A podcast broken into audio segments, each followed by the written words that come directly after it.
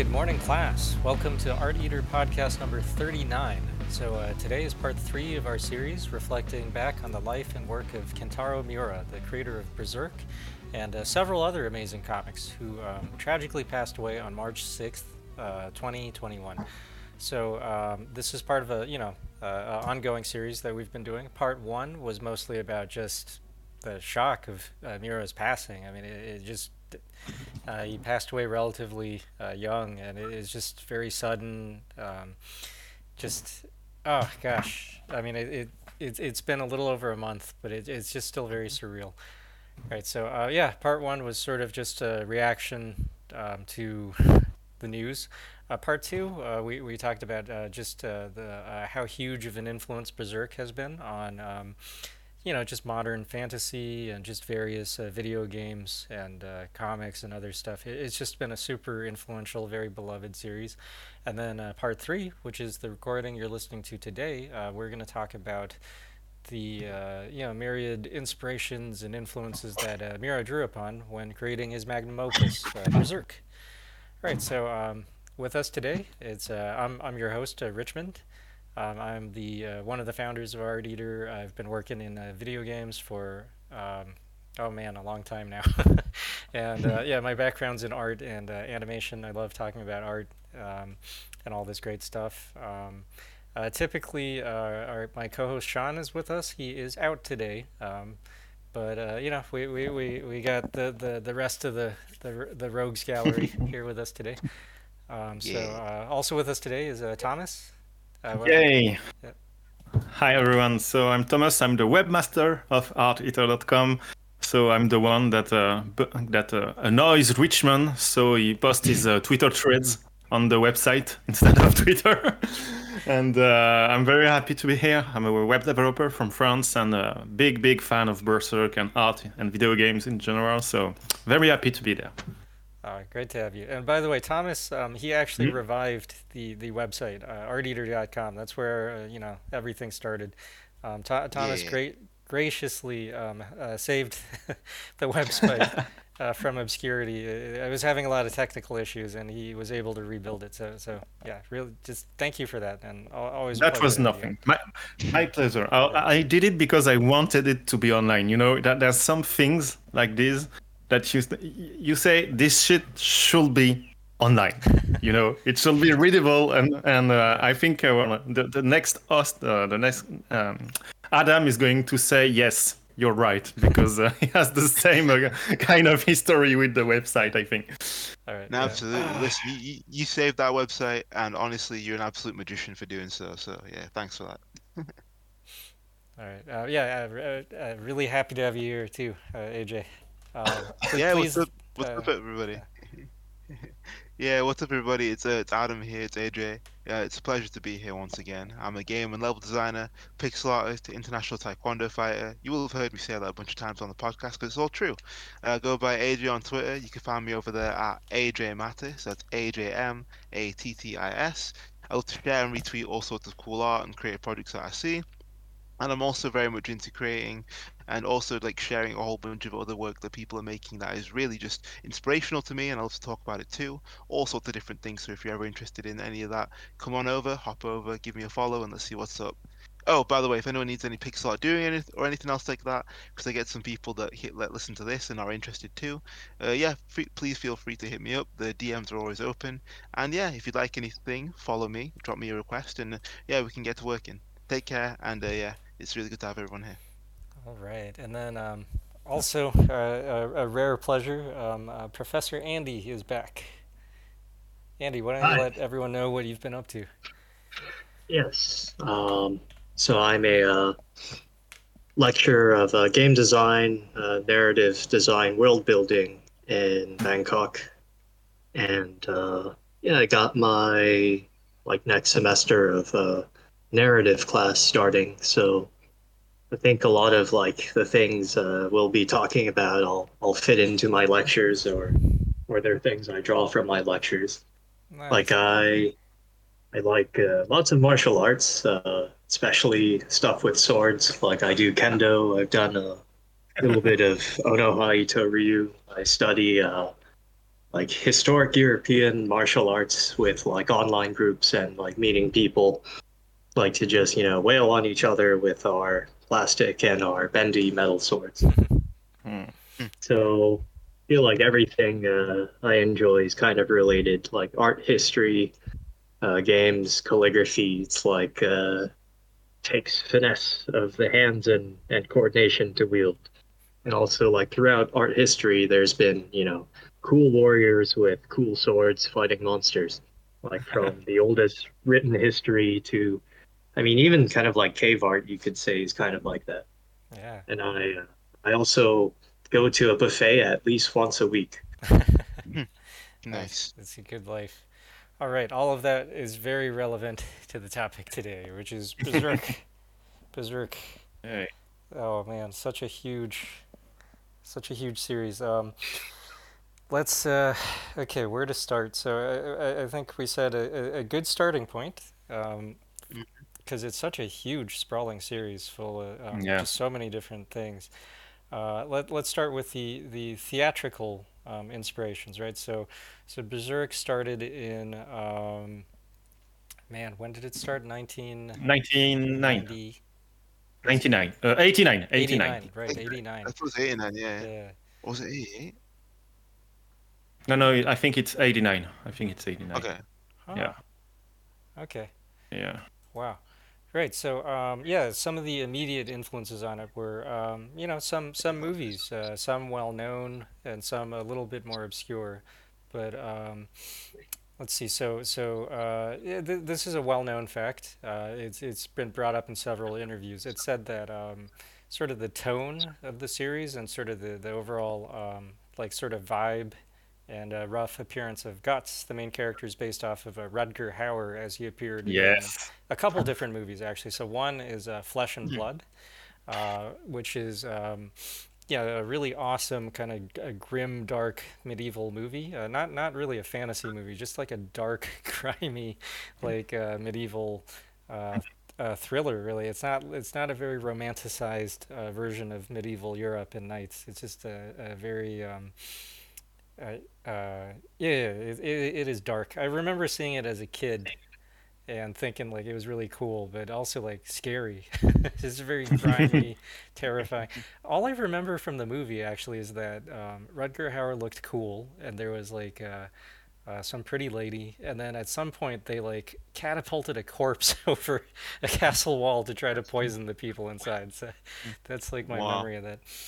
In uh, Flesh and Blood, right? Yeah, yeah. I, I yeah, think, yeah. I that's that yeah, yeah, yeah, yeah. I've seen it recently, and what's uh, so what's interesting about this movie is that it's um it's a movie by Paul Verhoeven, so it's not like the the um, if you know his filmography, it's not a typical type of movie he will do, but the movie is super extreme and it's one of the first movies I think that depicted medieval um, medieval times without making it making it about you know ch- chivalry or you know uh, good uh, I don't know not good feelings but yeah the uh, knight stories or things like that. The the, the main character played by Rutger Hauer is is a mercenary just like Guts in the start of uh, of Berserk and um, it's all about a story of a group of mercenaries that have a kind of illumination and they decide to take a castle to, to, to take revenge on someone and they, they kind of become the lords of the castle and they do everything and nothing to keep it and outside of this people are trying to drag them out like like you set catapulting bodies to poison them or things like that. so okay. that's pretty extreme. That's very bloody. There's also the um, the pest is also present in the movie. It's also a big critic of um, of um, the lack of the um, ah, of people. You know when they refuse um, refuse, for example, there's a big topic on medicine, on Arab medicine not being accepted by uh, Christianity, by Christians uh, during the movie because uh, sickness is present. It's all, and uh, there's also a kind of love story that is, I don't know, kind of pure when it starts, but it goes wild very fast, I would say. And it's all about the corruption of, uh, of you know, of good chivalry, good principles, and also how um, intelligence, science, and things like that uh, will triumph on obscurity. Hmm. So th- there's all those things. All right. Uh, Flesh and Blood. That was uh, 1985 uh, when it came out, and mm. yeah, uh, Paul Verhoeven, uh, most famous probably for RoboCop and Starship yeah. Troopers. Yeah, yeah. he's always been, you know, a, a, guy that that questions the tw- status quo and this movie is also the same basically. It's it's like oh you like medieval movies but all medieval movies are like king arthur stories or things like that. And it's like okay we're going to switch completely uh, the, the, the the topic and go see the bad guys anti-hero. And uh, it's um i've been i've seen it i've seen it like last year and to be honest, it aged a little bit from the, the costumes, the, the, the hair, the, the, the, makeup, things like that. But the tone still works. It's still a, a, good movie for your for your cultural education. So go and watch it. You'll, I think you'll enjoy it. Nice, cool. Um, yeah, let's see. Um, a- another uh, Rutger Hauer movie um, that was an influence on Berserk, sort of the, the tone and uh, especially the costume design was yeah. a film called The Blood of Heroes which is this uh, weird post-apocalyptic sports movie uh, starring Rutger Hauer and uh, Joan Chen, um, yeah, who was uh, I was this before or after Twin Peaks? She was on. She was famous in the U.S. for Twin Peaks as well. Um, uh, this is 1989, and then okay. Twin Peaks is 1990. Uh, oh right, okay. So this would have been right before Twin Peaks, and this would have come out actually right as Berserk was starting to be published. So this mm-hmm. was an influence on it um, as it was being made. Uh, you know. Mm-hmm. Yeah. Um, and what's and what's interesting about this movie is that it's directed by the the guy that wrote both Blade Runner, um, the Twelve Monkeys Army, and also uh, the Clint Eastwood movie. Uh, um, I don't know in English. Unforgiven. Un- Unforgiven. Yes. Unforgiven. So the best westerns ever made. Yeah. Mm-hmm. And so it it it should give you a, a, little bit of the of the tone of the movie wow. because wow that's um, that's that's something. Uh, and when I said the the twelve uh, monkeys, it's both the movie the nineteen the nineteen five movies and both the the TV series from uh, 2015. So this guy has a quite a quite a, a writer career and so, of course, The Blood of Heroes is a very, very, um, very dark movie, basically. Yeah, it's um, it's also pretty much about a group of mercenaries, right? Mm. And the, they they um, uh, yeah, it's post-apocalyptic. There's been like a war that's ruined the world, and uh, this group uh, bands together, and they I think they have to compete in like a game. Um, I, I haven't actually seen this movie. I, I should track it down.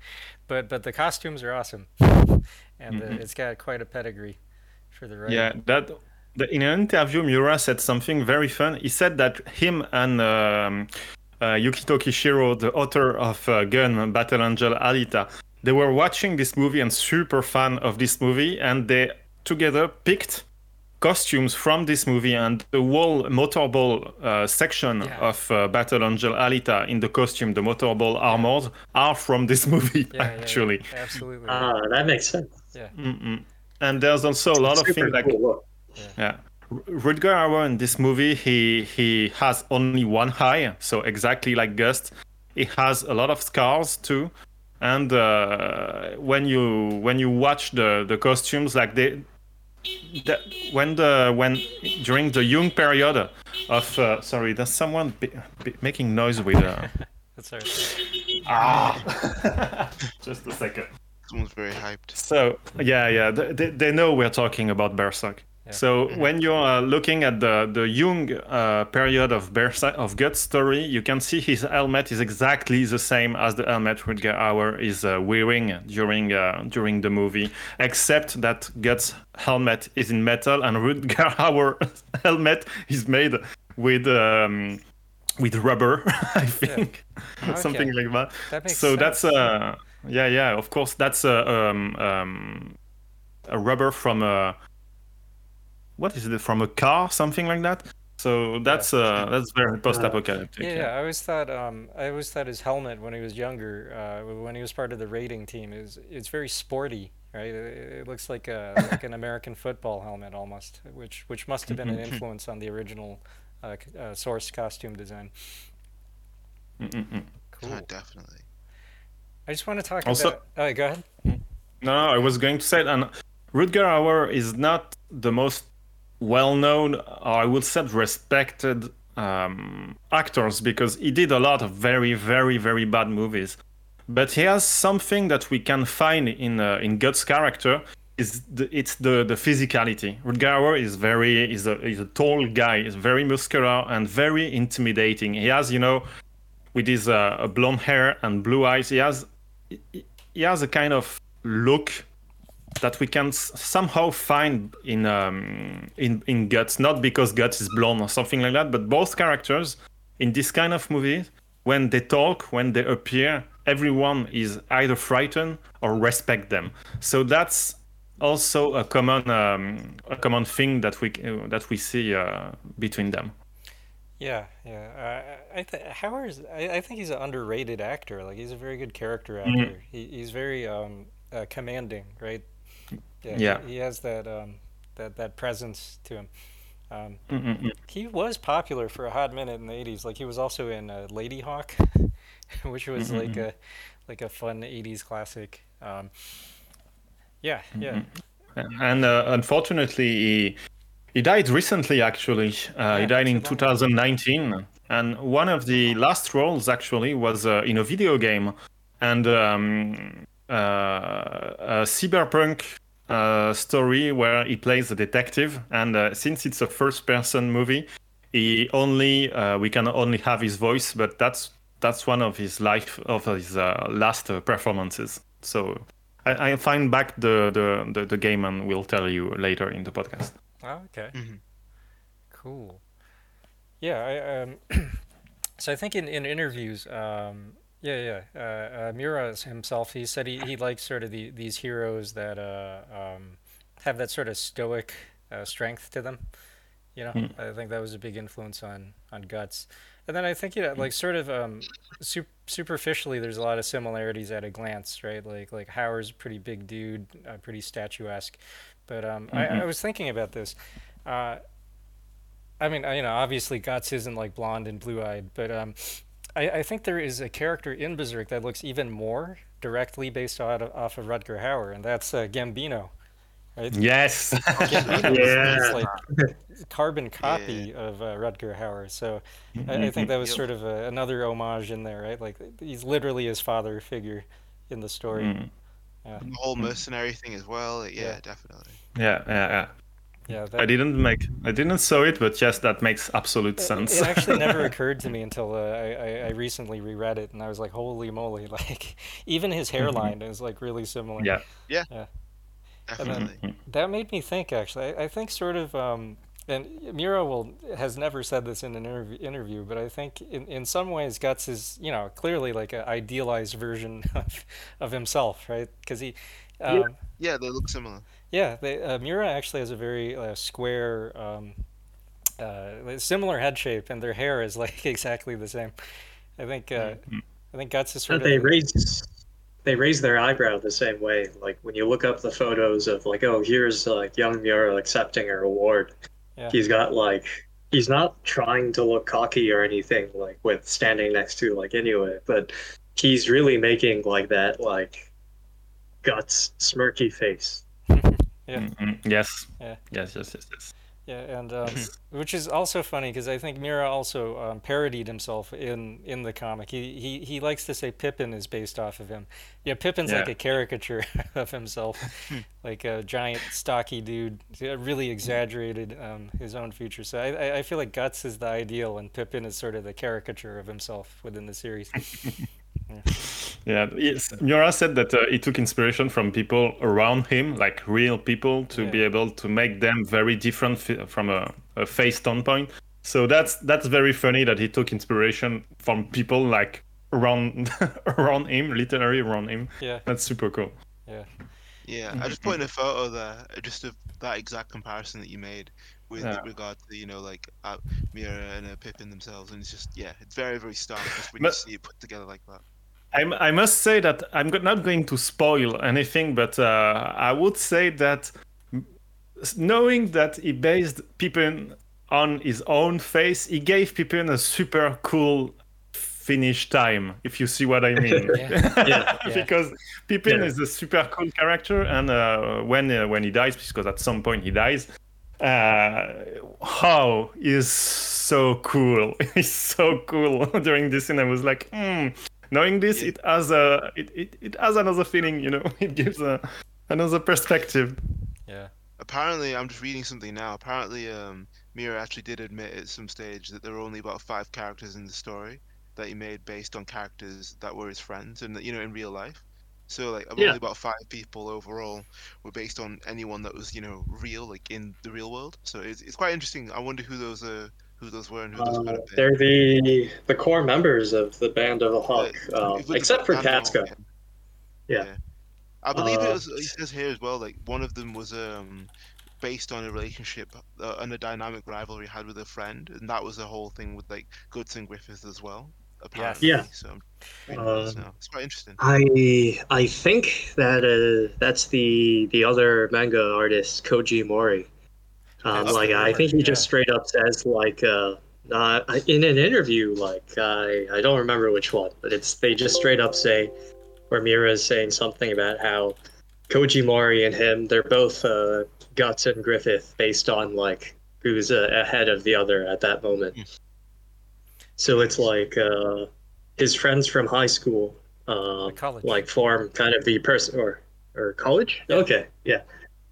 Uh, they formed like the core personalities of the band of the Hawk, but it's more like uh, like it's not like exactly this person is only this person. It's more like you know when they're winning, they're Griffith. Like when they're losing, they're they're guts and struggling or they're the uh, the Griffith who's just going to do anything to win. Yeah. Hmm. Yeah, um, there's a great interview. If you uh, look up a blog called Manga Brog, that's M A N G A B R O G. Um, there's a really good interview with Miura where he talks about all, all of this. How um, uh, you know, Band of the Hawk was based off of uh, his friends from college, and um, let's see. Uh, he said um, he said the only difference is there wasn't really like a Griffith or Guts in the group. Um, but he said like there was a guy really similar to Judeau. We had a Corkus and a Rickert. no Casca though, because it was all dudes. And then he said uh, hmm. Pippin is me. Uh, but then he goes on to say, you know, like uh, uh, Guts and Griffith, um, there are parts of him and other people in them, right? Like sometimes he has thoughts like Guts, sometimes he has thoughts like uh, Griffith. Uh, but then you know, he does later in the same interview go on to talk about like, okay, well, actually, like there was a particularly Griffith-like person, and they, they had a rivalry. So uh, this hmm. was sort of like uh, seemed seemed like the, the the the golden boy of the group. This guy was good at everything, but apparently, like he couldn't quite beat Miura at just pure drawing skill right? so then in the interview he says like, so you know he did other stuff like he'd say like, yeah, I'm I'm I'm gonna like sleep with a hundred girls. I'm gonna become a ladies' man, and then he'd do it, and then like, you know, like uh, apparently he. Um, uh, he still became an artist anyways, and then he became like a really in-demand uh, illustrator. Um, so he, he he was like super successful at everything he did, and I guess uh, who who was the artist that they that that people think may have been the real life Griffith? Well, it might be Koji Mori. Like uh, like they do um like Miura and him they do meet up in interviews where they talk about other artists. Mm, okay. Um, but then there's also like I'm not exactly sure. If I had the interview right in front of me, I could just check. Uh, see. Yeah. While, while you're checking, I'm just going to add and uh, to close the, the movie part. Yeah, yeah. That you you can you can also find um, you know when maybe people don't know that, but um, I don't know in the English edition, but in the French edition, they added the short story that Miura did for um, I think it was for um, to present Berserk, and uh, so it's uh, it's uh, I, I think like 32 pages uh, kind of intro of what Berserk is and uh, and yeah. the proto of Berserk and uh, the, the the yeah prototype and the the Mad Max. There's also a big Mad Max vibe inside this, to be honest. And uh, Miura also said that Mad Max was one of the big influences for this. And if you uh, go and look to and go and read the prototype, you'll see that the um, what we talked about, the, the, the, the, influences of the, the movies are way more present in the prototype than in the in the final uh, manga, because he probably like took some, I would say, uh, distance from the direct influences, so it will be less apparent, I suppose, and uh, so that's it. I think that's uh, that's the thing I wanted to say. Of course, there's also a lot of other movies, but we'll probably talk about them maybe a bit later in the um, in the show. Yeah, yeah, lots of other movies to cover. Yeah. Yeah, the um, mm. it, in English they just call it Berserk, the prototype. Um, yeah, and it, it mm-hmm. was a, mm-hmm. a, a, bonus in volume 14 published by uh, Dark Horse Comics. If you're reading along in in the English language editions. Okay. Yeah. Cool. So that's I think that's all for the the the um, the, the, the first I would say influences, the basic influences that appeared in the prototype and then were carried over in the in the final manga. Mm. So what oh, do you want to talk about next? I, I, just want to yeah. mention a movie that was not an influence, but it, it, was just had a lot of coincidences, and that was uh, Evil Dead 2. Um, Oh. Yeah, yeah. In in an interview, uh, Miura said that. Uh, so he's actually a big Sam Raimi fan. Like he loves Darkman and stuff. Like he he even enjoyed, um, you know, like Spider Man and his modern movies. He, he's a huge Sam Raimi fan, and uh, so he was already drawing Berserk when Evil Dead Two came out, and mm. you know. As he was watching the movie, he was like, "Oh my god! Like this guy loses an arm, and then he like replaces. You know, he has gets a prosthetic arm, and then he carries like a giant chainsaw on his back. He's like, "Oh no, I'm I'm, I'm gonna get sued by Sam Raimi." yeah. Um, that yeah, and then sort of uh, so another um, humongous uh, uh, coincidence that um, again, like sometimes people point to this as uh, oh, this must have been an inspiration, but um, he he did not. He was not aware of this when he started drawing Berserk. There was actually a historical figure named uh, Gottfried von Berling I, I, I can't say German stuff. Berlink, Berlinkingen. Anyways, his nickname was actually Gotz. Uh, this was a, a yes. knight uh, with a, a, metal hand. He was called um, Guts of the Iron Hand. he led a group mm-hmm. of mercenaries, and he was famous for his uh, metal hand. Yeah, yeah. I, oh man, this is perfect. I, I watched a video exactly about this. This this knight was absolutely amazing. Like he even popular popularized the, the term like "kiss my ass." Yeah. Like that, what? That's yeah. yeah, yeah, no, that, that's literally where it comes. It's, it's where it comes from. It comes from this guy. He, yeah. uh, someone came up to him at his window and they were like, "Hey, we need you to like come to like the town to like be arrested or something, or we need you at once." And he was like, "Tell the Duke of some of such and such a place to kiss my ass." And everyone was like, "What the?"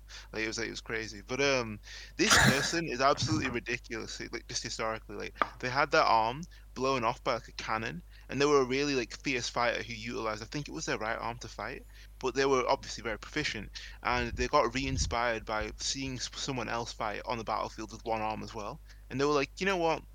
It's okay. Like I have this um, disability now. It's fine. I'm gonna figure out a way to make this work for me. Fighting's my whole life. I'm gonna continue to do it. You know. So they had someone make an actual real life hand, which still I think still exists in Germany right now. I think like they had a real like metal hand made with like full gripping motion and all the rest of it. And yeah, like it it worked. You know obviously not with the whole uh, you know flipping down at the wrist and shooting out a cannon arm of your own but it was very useful it, uh, you know as a prosthetic in the in these times and it did indeed help this person out to you know fight. And I believe that they lived to like some sometime in their 80s I believe. They lived a very long life for that period of time as uh, well uh, yeah so a yeah. very, a very well lived period of time very very full life. He lived like something like 50 years? He was he, he, he died in uh, wow, uh, 15, 1562, but he was born in uh, 1480. So he lived like 80 years, 82 yeah, years. Age, yeah. Wow, that's ancient back then. Yeah, uh, absolutely. Wow. That's what I'm saying. Yeah, like just in terms of how it is that we see like age and all the rest of it now, it's like just mm. absolute mass disparities in you know how often people would be living. Back then, it would be common to die in like your 20s and 30s. Like, so that's just yeah, it's, yeah. it's amazing. Oh my god, he, he was in campaigns during a period of 47 years the guy okay to battle for 47 years yeah, half yeah. his life wow and, and there, are, there are plays to this day about um mm. about this hmm. person as well they they do a musical theater about the, the stories of god's life yeah really interesting yeah. wow I've never yeah, heard there's... about him. That's amazing. He's literally called Guts of, of the Iron Hand. Like literally called that. Yeah. Götz von Berlich Shingen. Shingen. Berlingen. Berlinkingen. Oh my god, that's hard. Oh, and there's a movie. Okay. Yeah, yeah. I'm telling you, this is a very um. Yeah, this this is a. I guess for all of our like podcast listeners in Germany, I suppose we're butchering the name, of course. So apologies mm-hmm. for that. But I mean, Sorry, yeah. yeah, I'm I'm sure you will. I'm sure they will have heard of this um of this person throughout. You know, just living life and you know the fables and tales that we have connected to people throughout history. So yeah, it's it's, oh. it's amazing. And funnily, funnily enough, of all things, you know, Miura had no clue who this yeah. person was, and had no idea that, that that this was the story. And honestly, like this this is one of the most funny things about life, really, just the synchronicity of it all, and how it is that some of the things that we make end up, you know, mirroring life in ways that we don't understand. It's really interesting to me. Yeah. I love this anecdote. I love it. Thank you guys. I've never heard of this. That's yeah, yeah. so fun. It's funny as well Richmond hopped in. I was going to mention this later, but like Richmond just like went right in. yeah. But yeah, yeah. And the the fact that this guy uh, is known for "you can lick my ass," is yeah, yeah, yeah, yeah. it's so Guts yeah. also because you know he could he could be just a guy you know with a, an iron hand, but actually he was also super vulgar, so that fits the character so much. Yeah, it's, uh, literally yeah, yeah. It later, yeah, later on just becomes a term "kiss my ass," which is it's crazy to think about. Yeah, w- way better than Jaime Lannister, if you ask me. Way better. Oh god, oh, that's incredible. That's incredible. Do we have another thing about Guts? Because I wanted to talk about Griffith, and I really want some perspective from you guys because I feel that the well. Do we have another thing on gut before we talk about oh, Griffith? No, yeah, let's let's get to it. Okay, because I feel that Professor Andy is going to find a lot. Maybe has already found a lot of things related to mythology and the, the way basically how Griffith is presented in the yeah. manga is very, I would say, like biblical or mythologic. Like is way too pretty for his uh, own good. He's way too pretty for the people around him and the period he lives in. And uh, he has a kind of, I would say, d- seductive or dominative uh, way of working with people. He's basically like the, and that's the whole story. That's his whole story. The idea of this guy that rise from the from the lower class and becomes this uh, this holy figure that's going to conquer the world and uh, own his own country and things like that. That's something that I don't know any direct references, but I'm sure there's going to be a lot of them. So can you can you enlighten me, please?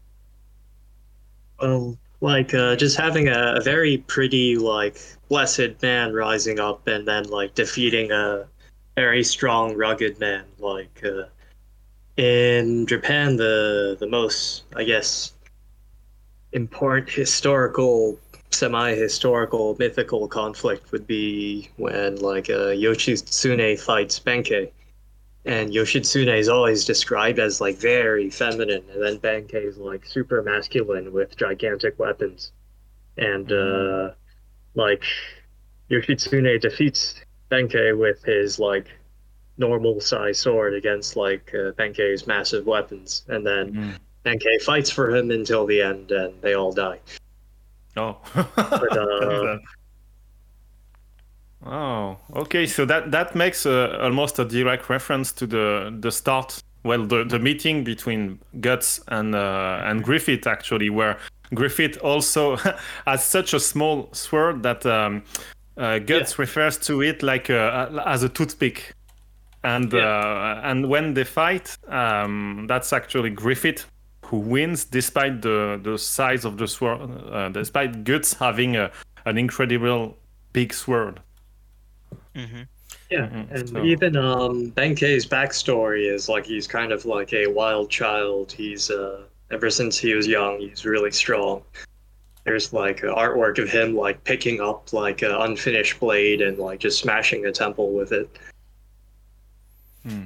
Yeah, if if you Google uh, Yoshitsune uh, versus Benkei, like there's so many uh, famous paintings of uh, mm-hmm. their famous duel on a bridge, and it's it's it's a stark contrast between the two because you you have you know Benkei is this giant like muscular, uh, heavily armed man, and uh, yeah Yoshitsune is always like you know this this this beautiful. Um, uh, white figure basically just, yeah just he looks like he's yeah. glowing he looks like he's just super bishonen yeah. Mm, mm, mm. Uh, just uh, the, so the battle in the I don't know the story, but the battle happens on a bridge. That's the yeah, yeah. that's the story. Mm-hmm. Because you know when the when Guts and um and uh, Griffith fight for the first time, they're on a hill, so we're watching them. The the other people are also uh, of the Bone of the Hawk are watching them from um, from uh, down from the, the down of the hill. And so that's a lot the, the same you know presentation. Like they are up in the air they're fighting together and eventually they fall. I don't know if they fall during the, their fight but uh, that's uh, that's yeah a good finding. I don't know if it's a coincidence or not but uh, that's uh, yeah, that's striking when you watch it. uh, it's just like something that's just kind of in the background of like, well, like every Japanese in school would have like known this. So it's just like a, a thing that's there. Um, yeah. Then additional things are like, oh, like uh, Yoshitsune, he was able to walk on the air. That's how he defeated Benkei. And Benkei was like, oh, wow, this guy has, like, this guy has heavenly powers. Like, he's not just a, a normal person. Like mm-hmm. I follow him because he's like descended from heaven. Yeah, that's why the the paintings of this scene it's always uh, Yoshitsune flying through the air doing the first recorded double jump in history. Mm-hmm. yeah, I, I, got that from Andy. That's how Andy put it for me years ago when he told me about say, this. Yeah. Yeah. I remember you guys mentioned this last time as well. It really is such a strange but like cool just concept, right? Like just it's one thing to be able to kind of like jump like your own height or do even just just be able to jump high. You know, like as kids, everyone yeah. was just used to run around and jump around and stuff. And if you saw someone do like a big jump, that'd be like, "Oh wow, that's cool. That's a really cool thing someone just did." But like the idea of actually like jumping like off the air. It's just it's just a mind bending, like mind breaking idea. Of course, it would seem like something that would stick around through history, something yeah. that people have always not only just wanted to do, but would be amazed at seeing. Because yeah, it's like it just breaks the it just breaks the laws of everything that you understand about the world around you. So yeah, yeah really really cool like visual like aesthetic. Yeah, really interesting stuff. Hmm. What's funny also so, is that uh, um, sorry, Andy, go go go. Like uh, when they like I guess some of the translations I read of this scene they reference like uh, oh what Yoshitsune is doing is a skill from like ancient Chinese emperors of old. So there might be some older thing that this tale is referencing too. Mm-hmm. But um, like in general, air walking is kind of like a metaphor of like ascending to heaven because you're you're so awesome and like you deserve to rule everyone. Hmm. Yeah. well, that, that that fits the character. yeah. I, was, I was going to say there is there is a lot of that as well. It's the the idea of walking on something which isn't supposed to be walked on. You know, like walking on water, yeah. i.e. Jesus, yeah. like walking on air. Like, oh, it's always something you know that has been. Mm. Very much perceived as this otherworldly, you know, feat because yeah, naturally we can't do it. Like that's why it is it's so special. But it's like I've been thinking about this as well recently, just in terms of how it is that we um ascribe these feats to certain areas of like mythology. So for example, like all the dragons that like I grew up with here in England, for example, like we for, on um on like the Welsh like flag and stuff, there's like a big red dragon and stuff like that. Hmm. And it just make it makes me think so often about the fact that like okay, that's what I grew up with as a dragon, you know, large red dragon with like wings and like the classic, you know, pointed tail and like, you know, big fangs and a giant head that breathes fire, all the rest of it. But then I, I remember being like obsessed with when I was younger with like dragons from like East Asia and stuff, and just being like, whoa, like these dragons don't even have wings. Like they just sort of like worm their way through the air. yeah. They fly like telekinetically. Like, it seems so much cooler. I would always, always, and even even now, even even today, like I still prefer like that that kind of a visual. Like, it's the idea of you know flying in a way that doesn't even make you know like physical sense. It's it's like flying with your mind kind of a thing, right? Like yeah, it's a huge part of why I love so many of the of the Pokemon designs, especially my favorite legendary, one of my favorites, Rayquaza. Again, it's it's that sky dragon that twists through the air and you know flies at mad speeds, but again, but without wings, without any you know conceivable. Obviously, you know it's not conceivable anyway, really, but with any conceivable way that we would understand that would you know facilitate flight. Yeah, really, really yeah. interesting stuff. There's also yeah. in uh, in Berserk, there's also reference to flying for Griffith because he always seems lighter than hair in mm-hmm. in fights. You know, he always has his um his horse covered with uh, white sheets, and um, in a lot of fights you can see him jumping around and sometimes like almost like flying above enemy soldiers and just going going and stabbing the enemy commander directly. So there's uh, there's this kind of you know yeah ascending and uh, oddity about him like like he's not from this world at all. Absolutely. Mm-mm. Absolutely. Mm. Yeah. You know, like um, the Yoshitsune story, it, it ends with him losing. He doesn't win despite all of his charm and like having this monstrous warrior. Like they lose and they die. So you could also say uh, this uh, Berserk is almost like a what if scenario. You know, mm. yeah. what would it take for him to to survive? Uh, yeah. and then um, yeah, there's like lots of uh, Japanese mythology of like the defeated like haunting people, or like maybe they survived and they came back. Like uh, there was uh, one theory of like, oh, this uh, defeated side, like it it might be related to Yoshitsune too. It's like, oh, he crossed the sea and then like then his like then he became Genghis Khan and then like his grandson invaded Japan. So like this idea of like the defeated coming back, or like uh, wait, what? You know, that, the person. Wasn't that uh, um, uh, spoilers here? Uh, in, uh, I'm going to talk about King of Wolves, another Miura comic. Uh, wasn't that like actually literally the plot of King of Wolves, drawn by Kentaro? Well, uh, I I haven't read King of Wolves. I've just like seen the cool pictures. I need to go read it. Oh, I'm sure I can okay. find it somewhere. Uh, okay. But um, I know that it was like a rumored thing, and like when once like uh, Japan was like pretty. Well, they were never that isolated, really. But once like they didn't really care about learning the other people's history, it's more like, hey, maybe uh, let's interpret it this way, and then we'll make like plays and artwork of this cool interpretation. Mm. Um, but yeah, it that is uh something similar happens with King of Wolves. Yeah, yeah, hmm. yeah, definitely a, a, a thread there. Um, so something else I want to say about Griffith is, uh, yeah, you know, like he's got, he is the hawk, right? It's the band of the hawk. He is the hawk, and he has that predatory look. He's always uh, depicted as angelic and bird-like. He's got a feather motif, and um, uh, you know, I think that dovetails nicely with everything we're discussing. And then I think it's also a visual nod to um, uh, Satan from Devilman. I, I, think that it must have been a big influence on on on Berserk, right? Because again, visually, you, you you have this one character very like you know, just very very light, like white mm-hmm. hair, mm-hmm. white skin, like angelic, and then the the main character. Um, the one's dark yeah is is very dark, and somehow this down to earth you know rustic main character mesmerizes this other uh, you know person that's supposed to be uh, like above everything, right? And they're they're they they feel they're destined to rule the world, and really like the thing that chains them back to humanity, right? Is is that um, yeah they're they're they're they're more or less in love with this other character, right? The main character. Um, and yeah, I, I, think that that was a huge influence on on on uh, Berserk, just uh, thematically and, and and visually. Yeah. Mm. Yeah.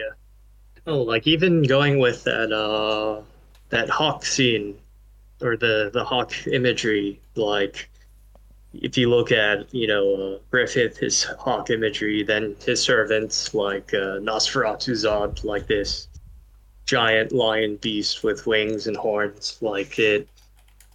It looks a lot like uh, imagery from like uh, ancient, like Persian Iranian Empire, the what the Achaemenid Empire. Not sure how to pronounce it. Like their symbol is a hawk of the sun, and then like that's the part of the world where like you have those uh, guardian beasts of the horned lions with wings. Wow. Nice. That's awesome how it fits together. Absolutely, it's really it's really so interesting as well because it literally does happen to a uh, to Griffith like story wise, like always with the rising and falling. Do you know what I mean? Just like very very much someone who goes through like a significant amount of like trials and then like has a very cat uh, not even just a catastrophic for everybody but like obviously they are but i mean like yeah just the just the ability to sort of like rise and fall like in so many ways. For example like that it, it gets like a little bit like rough here just like to mention this because it does mention a little bit of like sexual abuse and stuff. But i mean like having that idea of griffith going to that um that lord and having to kind of like sell his body before like that big war so they would have funds to you know fight the actual war itself and not be able to you know have to over recoup on money and have enough money to feed people to get people medical attention all the rest of that. And then like Casca finds him crying in the river and like he's like ripping his like arm out and stuff like that and he's like digging into himself. Like doing all of that sort of like right before like a big battle. And then like getting his own sort of like comeuppance in the fact that he got to kill like that person as well. Like you see a lot of that like within the character and it reminds me a lot of like the sort of phoenix like mythology in a sense. The whole sort of you know like you the, the a part of the self like it dies and then it becomes like a, a different version of the self and then it dies again because something terrible happens and then it becomes a different part of the self again. Like yeah that constant like birth and rebirth i think is something which was taken from so many areas of mythology but I, I think very specifically from areas of like greek mythology for sure and especially in terms of the character. It's just it's very clear to me, at least anyway, that I can see that it's um that the influences there are very very stark. Yeah. Yeah. Absolutely. Oh man. Any any anything else to say about uh, Griffith? I know um I'm not super well versed in uh, shojo, but uh, I I know um like Rose of Versailles and other shojo manga must have been a, a uh, big influence on him, at the very least uh, visually. Um, yeah. Oh, oh, I, I, gotta, I gotta say something that I just uh, read as well. I've not read this yet, but I want to actually. In doing all of the like, bits of research and stuff for this podcast, I've, I've come, I've come upon something which I didn't know existed. It's called, it's called Guin Saga, and like people will have heard of this, obviously. And me, yeah. being, me stumbling upon all kinds of things, I was like, "What is this? This is cool." But yeah, apparently there are these characters in, within this story which I have not read. They're called like Rinda and Remus Farseer, and apparently I was having a look these people are characters who could have possibly helped influence Griffith, like at least like aesthetically. Like they have this platinum like blonde looking hair, and like they're very like attractive looking like aesthetically, very like pretty in the face. And then like yeah, they they seem at least to be quite like I don't know, they seem to be kind of like heroic in in a sense. I, I don't know, they, have got like a kind of just from the art that I'm looking at, they've got a kind of a, a powerful aura about them and when I'm looking at pieces of artwork surrounding Griffith and stuff, he's always in a pose or in a stance or in sort of some sort of position that puts him like not only just like above somebody else, but like it just makes him feel like a leader. And I feel like they feel they seem similar too. So yeah. Yeah. Oh yeah, yeah. You, we gotta talk about Guin Saga. Um, I, mm. I just read an interview earlier today. Uh, Miura said that was probably the single biggest influence on, on all of Berserk. Um, hmm. it's an ep- epic, epic fantasy series. Um, it started in 1979 and it went um, all the way through 2009, and it only stopped because, um, you know, tragically similar to Berserk, the, the author uh, just passed away. But this was uh, oh. uh, her life's work. Um, she intended it to be 100 volumes long from the outset, so it was super ambitious from the start.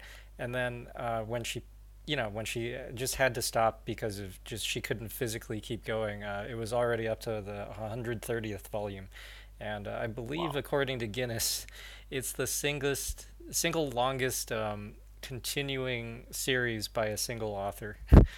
and uh, it, it's just a wow. super super epic uh, dark uh, fantasy series and it's um, the main hero Guin uh, has this iconic look he's a warrior with a panther uh, head he's a head That's of a really big cool, cat yeah it's super cool looking reminds me of um, reminds me reminds me of um, so many different cool characters from things that i've seen yeah. but obviously one of my one of my uh, one of my favorite characters from from anything whatsoever. It's got to be it's got to be King from Tekken. Oh yeah. like that that's a that's a big vibe right there. I just want to throw that in. Yeah, yeah. Yeah. I think uh, King from Tekken is like when I wanted to learn grappling. It's like, man, I want to yeah. take off a whole life bar.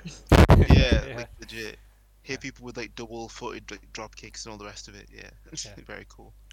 Uh, yeah, real quick. So Guin Saga, the author's name is uh, Kaoru Kurimoto. So um, yeah, if you if you want to look up more on Guin Saga, uh, yeah, uh, Guin is uh, G U I N.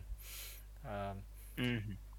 I think there was a manga adaptation that was translated into English, and I believe they've mm. started to. Um, I think some of the novels have been translated into English. Mm-hmm. Yeah. Oh, and, and Miura Mura Mura said he started reading it uh, when he was in middle school, and he loved it, and he just continued reading it as he was drawing Berserk. it was just something he continued mm. to look forward to. Yeah. Yeah. You can also look at uh, Jun Suemi, the artist Jun yes. Suemi, who did a lot of illustration for Guin Saga, and uh, some of them are going to really, really make you uh, make the connection between the two uh, the two stories. Basically, if you look at uh, if you really look at Guin Saga with uh, Suemi illustrations, it's obvious that um, there was a connection. And, and Jun Suemi is just one of the great uh, uh, fantasy artists. Um, yeah, w- yeah, one of the most um, influential in, in Japan for sure. Did he kind of define that like big plate style, where like he was one of the you separate the yeah yeah like uh, the big pauldrons and then the the chest is is like a different plate from the pectorals. Yeah. yeah. Yeah, um, mm. I, I think he. So, I think in the '80s there was a huge uh, uh, surge in, in, in fantasy, right, in, in Japan, and um, you know they, they yeah. were starting to get like D and D and various novels. Yeah, and uh, Lodoss yeah. also was yes. starting yes. to take. Um... Yeah, Lodoss is basically with the Guin Saga, the first, uh, the proto um, fantasy setting in Japan, I think. I, I don't know yeah. which one came first. Uh, oh, it's, it's yeah. Lodoss came in uh, early 90s, so uh, it was really the, the OAV was yeah, yeah. early 19th, but yeah. Lodoss started as um, as a writing of, if I remember correctly, Lodoss was basically just a, a kind of writing of the um, the um, the gameplay of sessions. the of the of, of plays of D and D play of Dungeons and Dragon plays, and uh, the story was written from the the the, the games that yeah. were played and after that it created its own kind of universe basically which is very inspired by dungeon dragon but i think yeah. it started like uh, yeah we, we played this game and so that's the that's what happens what happened uh, yeah sword world is their uh, setting yeah i believe it's sword world mm-hmm. yeah and yeah funny story with Lodoss war is like parts of Lodoss war make you go like what that that's so shocking. It doesn't make any sense. Like uh, what happened to Woodchuck? Yeah, it's like yeah, that was definitely yeah. they they rolled like some dice on the table to see what happened, and then they had to stick with it. Someone failed their their save roll massively, and it it, it changed mm-hmm. the course of Lodoss history forever. Because as a kid, I was like, mm-hmm. what, what, like, like that, that beautiful woman in in that man's body? What? nobody, nobody saw that coming. Yeah, um, yeah, yeah. It, it, was originally published as replay of Lodoss Wars, and it was uh, um, serialized in a magazine from 1986 to 88 in uh, Comp mm-hmm. Comptiq magazine yeah. before uh, they they uh, collected it into novels. Um, yeah, I want to get my hands on all those old like late 70s, 80s magazines because uh, I've I've I have like one of them, but uh, I don't. Maybe it's with Richmond now, but like I just. Uh, it's interesting to see like what influences they're getting. Like there were like advertisements for like uh like fantasy miniatures from like uh the Western world. So you had like I don't think it was directly Warhammer stuff, but it was like fantasy adventure stuff in these model magazines that, like the ones running today, now they're all filled with like you know gunpla and like anime figures, but they they had a lot more Western influence in the 80s. Mm-hmm. Uh, yeah. Oh, and the um, the artist, the original artist for Lodoss Wars was uh, Yutaka Izubuchi. Um, so if you watch the OVAs, uh, uh, you know the the character designer on the OVAs was uh, Nobuteru Yuki, who's an aw- yeah. awesome artist. But um, the actual core designs he was working off of, he was adapting from, were by uh, Yutaka Izubuchi. And uh, Andy, I think that's he's he's one of the main proponents of massive pauldrons in, in modern fantasy, alongside. Uh, yeah, he's he's also like a prolific mecha designer, yep. and he's like yep. all of the the big pauldron like iconic Zeon mobile suits are from him. Yeah. Hmm. Oh, and he uh, created and directed uh, RahXephon too. Oh, I love RahXephon. Yeah, this is a really interesting part of history to look into. Look up uh, 80s uh, Japanese uh, tabletop mm-hmm. RPG stuff because they, um, they they started getting D and D and stuff, but very quickly they started adapting the art in a very different direction. It's it's really cool to, mm-hmm. to follow. Well, um, Even uh, the mechanics like got really different um, immediately. Like it seemed. Uh, I didn't know that. Like from what I've heard, like like uh, from people who like studied, I guess, RPG design in Japan, their history. Like in the U.S., it would be like people who meet every week, every week. But then in Japan, it'd be like more likely they meet once a month, so they want to get more like stuff, like uh, mm. plot moving forward, like in their in their one session instead of like going uh, blow uh, blow by blow. And um, one of the things that like quickly grew in uh, Japanese tabletop RPGs is like uh, I guess you can call it like meta mechanics or like narrative mechanics of of not just like okay like I move 30 feet down this 50 foot tunnel, but it's more like uh, abstracting that to like did I get the treasure or not, or like what is the emotional impact of this scene and and like mm-hmm. do I get like bonus dice for for like finally confronting this person that I said is like the reason my character is adventuring. Mm. Yeah, I see. Like uh, the the game that really did that first is uh, uh, Q Maya. He does a lot of manga and mecha designs, but he did a uh, Tenra Bansho Zero, and uh, that that's been translated into English, so you guys like can go look at it. it has nice artwork, but it's cool that like uh, the artist like he illustrated everything, he wrote everything, and he wrote this like really interesting game mechanics about like karmic weight of your actions and like if you can uh, let go of your actions or not, or can you become like uh, like you can lose your character by becoming too obsessive about their goal, but then they can achieve their goal, but then they become an NPC because their karma overflows. wow, that's super funny. Yeah, that's super funny.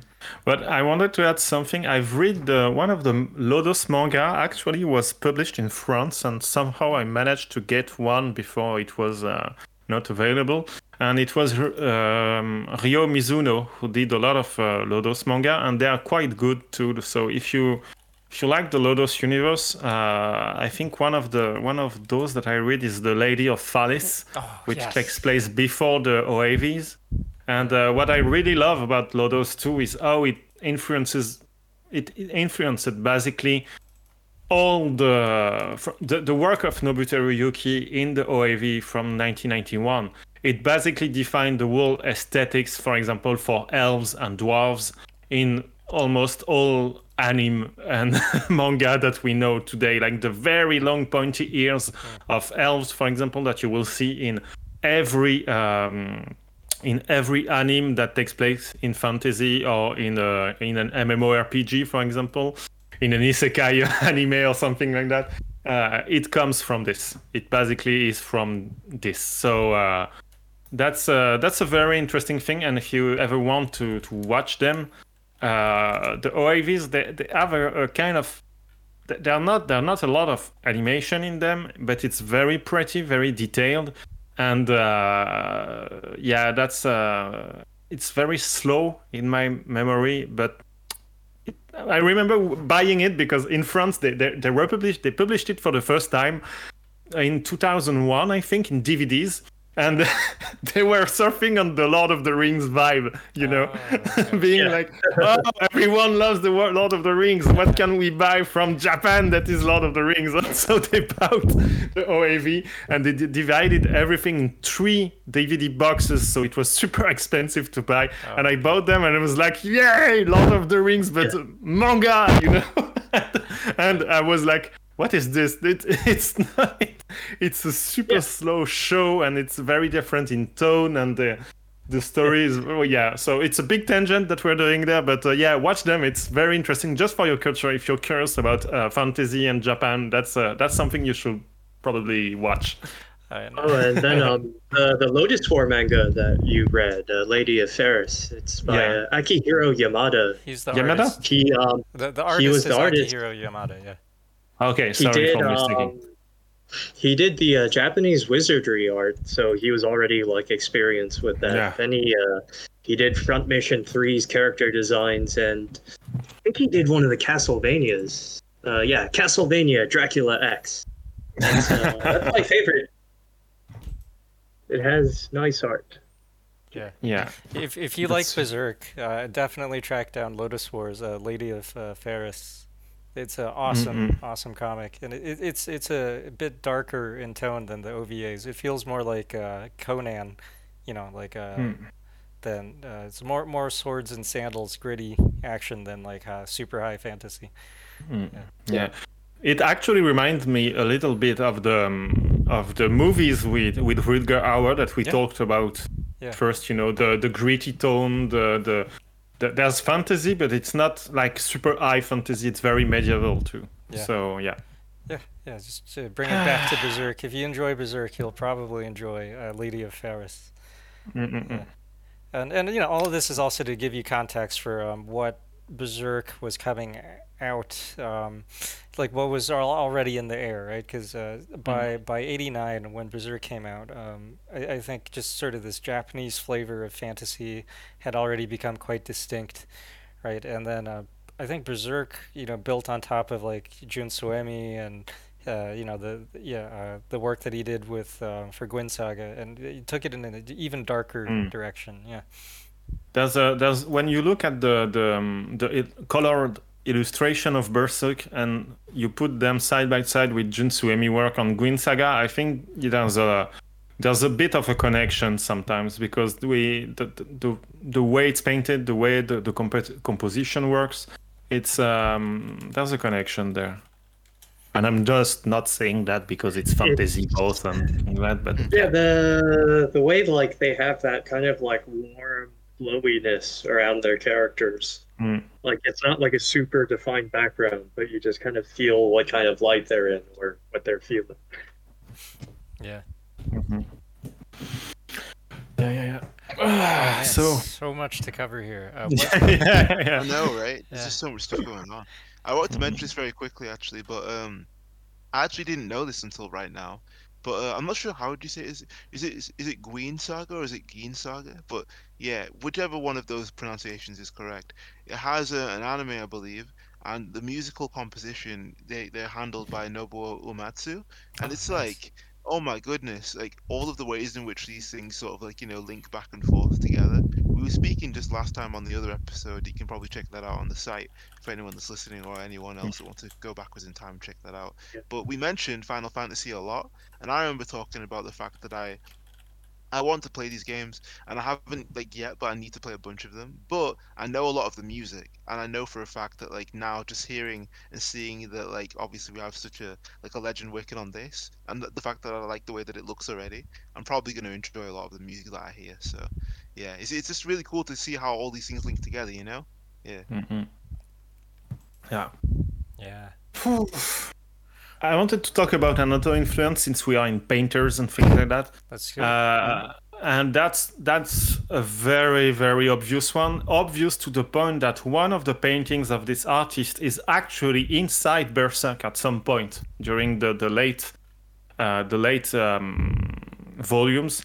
And of course, it's uh, Hieronymus Bosch, so mm-hmm. you, I, um, some people call call him uh, Jerome Bosch, I think, but it's Hieronymus Bosch. or maybe there's the, Jerome Bosch. Maybe I'm I'm confused. But basically, you probably know him because he drew. Um, he drew a, uh, he painted. Sorry, did not drew it. He painted um, a three-part painting about. Um, I think it's um, like uh, heaven, hell, and uh, something else. And those three, oh, yeah. th- those three paintings are absolutely just just like Google Hieronymus Bosch, and you're going to understand a lot about the the imagery uh, about monsters, and I will say also about the the the wall. You know, in Berserk, there's without spoiling too much, there's a kind of um, second world, I would say, or parallel world where things happens, where maybe su- surreal, uh, out of this world beings live. Basically, we'll say this, and um, I feel that the the work of uh, Hieronymus Bosch influenced a, li- a lot this uh, this universe, this side universe of Berserk. Because when you see the, the, the, the part of the eclipse, for example, with a lot of things happening, you know, it's uh, it's there's a lot of small creatures, big creatures, and mixing it, it's a mix sometimes between the apostles of Berserk are sometimes a mix between animals uh, or creatures with humans, and that's something that's something that Hieronymus Bosch was also doing a lot so there's um yes, thank you, uh, thank you, Adam. So the the painting it's called the Garden of Earthly Delights. Mm-hmm. And uh, this painting, it's it's a very big painting. I've seen reproduction, uh, you know, at the correct size. There's so many things happening in these paintings that you don't, you can't really get them all at once. Yeah. Yeah, you, you you have to really get close to them and analyze them because a lot, lot, lot of things are happening inside this. Like yeah. people mixing with animals, people eat, eating them themselves uh, or each other's. Wow, that's uh, hmm. that, that's yeah, someone naked uh... trapped inside a claw for some reason, and it was. I think there's. Um... So do you remember that that little naked, like that little head with two legs? Yeah, yeah, I posted. Yeah, yeah, yeah. yeah, I posted it in the. Uh, in the um, in the channel yeah. That's typically the kind of uh, of things that you will see from uh, from Bo- that are Bosch in direct influences. Hmm. that's so yeah. this dog with two with two legs. I, Richmond I think you're breathing in your microphone. Sorry. Thank you. Thank you for catching that. That's cool, cool. okay I, I so, was yeah. going to mention this too, actually. Yeah, this is perfect. So I wanted to hop in on the artistic influences like section, but there are so many influences of like other prior artists on uh, on Miura's Berserk. It's great. Like you mentioned one of them, which is great. Like Bosch was absolutely a massive influence. For those who don't know, Bosch was a 15th century um, Dutch painter who was quite popular for like horrifying and surreal depictions of hell. So in case you're like just wondering about like you know this normal the, the the normalization of this this was quite a common thing to be drawing back then but mm-hmm. especially in terms of like the ideas of like what people would perceive religion to be and like their own imaginations and things like that. We did they didn't have all of the sort of like technology that we do now obviously with regards to like rendering and like knowing how it is to create all these vast depictions of like otherworldly like you know ideals and beings and all the rest of it so i mean like when people would see things like this back then it stuck with them and it sticks with us right mm. now like when we're looking so definitely go into it with the mindset of like okay i'm about to see some weird things but it's going to be okay cool and yeah, yeah you'll, you'll you'll you'll be all right you'll be all good but um also Another thing which is interesting too, uh, there's a lot of other works, like I said before, that have been influenced by prior artists. For example, uh, M.C. Escher uh, very yeah. famous for like complex and like thought-provoking prints, often of like you know staircases that bend backwards on themselves, almost in like Mobius strip type fashion. Lots of upside down like walkways and all the rest of it. That's sort of twisted, uh, you know, tessellated in all kinds of strange ways. But of course, where we first, uh, you know, notice and see the God Hand, they're surrounded by staircases that twist and turn at all sorts of hmm. angles. Mm. and yeah, this is one of the most uh, obvious, most clear. Yeah, Thomas has put it in there. I was going to put it mm-hmm. in too, but yeah, one of the most obvious and like clear um, depictions of someone else's like idea in a sense, but only taken mm-hmm. and like utilized for their own purpose. It's really good actually because mm-hmm. it kind of captures the way in which like the God Hand like make you feel when you first see them one of my favorite things about like the utilization of the MC Escher sort of like idea and work, the fact that like a lot of the work didn't make sense until you really sort of like tried to look at it very hard. Like when we see the God Hand, they're all stood in their own sort of like sort of what's the best way, what's the best way, the best way to put it? Um, they all have a sense of gravity that is relative to where it is that they're stood in the world but the world in which they're standing in is twisting and turning in so many different ways. So it can only make you imagine: are they either so strong that they have their own sort of like their own sort of like pull proportional to where it is that they're stood, so they could be like, all right, I'm just gonna hover upside down and like I'm gonna create my own force of gravity to pull me upwards instead of down, or like left instead of right, all the rest of it, or they're just like flying and just like flexing on everybody because it just looks cool? Do you know what I mean? So it, it's really mm interesting to think about like the way in which that works, but you'd have to see the image a bit more to get a bit better of an understanding. But yeah, that's another one. And then another one which I wanted to mention as well, of course, uh, Giger. So uh, yeah, like designing xenomorphs and aliens and all the rest of it. Obviously, you know this. You, you know that a lot of this is gonna be crossing over into the sort of um, best way to put it, since the sort of uh, the body armor and the, the and the exoskeleton-like suits that the that the God Hand seems to inhabit, but not just the God Hand themselves. A lot of the apostles have sort of like shell armor, shell bodies, sort of like bug-like, snake-like, um, even some sometimes just the, their more amorphous forms and shapes. They kind of remind me of like the alien type designs. For example, I'm going to post them in now, but they have really interesting like body shapes and like really strange sort of like contorted like exoskeletons that like twist around their own like bodies and all the rest of it. It, it makes me think so much. I mean, it makes me think a lot of like how it is that Berserk would look if it was if it was um if it came out as like a live action movie uh, back in that time do you know what I mean? So, like, mm-hmm. for example, the kind of like practical effects that they would have utilized and all the rest of it, what the what the costume designs would have looked like, what some of the effects yeah. might have been for all the rest of it. I think about this on a on a regular basis now since we've been doing this uh this area of the podcast and stuff. But yeah, I, it really would have been quite interesting because you can tell that there's that there are certain contours and shapes and areas of volume that like the character designs have and it makes you think so often about things which you've literally seen before like the xenomorph characters for example in um, in alien the ridges on their bodies the divots and like all of the crevices and all the rest of it. These are very clear on the god hand's bodies do you know what i mean? They've got these they've mm. got ridges like bugs and exoskeletons like them as well. It's really interesting interesting to look at and i think it's a very large influence there as well. Yeah they're uh like especially in Alien, they're like uh, they're big penis monsters. They're supposed to frighten you in that way. Yeah, and um, mm-hmm. like that's a lot of those like medieval demons. They are like penis monsters. They they didn't shy away from depicting those gross, mm-hmm. like uncouth parts. And like mm-hmm. uh, yeah, there's like 1800s artwork you can find of like penis demons and and then like people swinging around penis swords. and fighting yeah. demons with. Like just uh, pretty vulgar, but uh, but no, then absolutely. it's it's all kind of there. Mm-mm.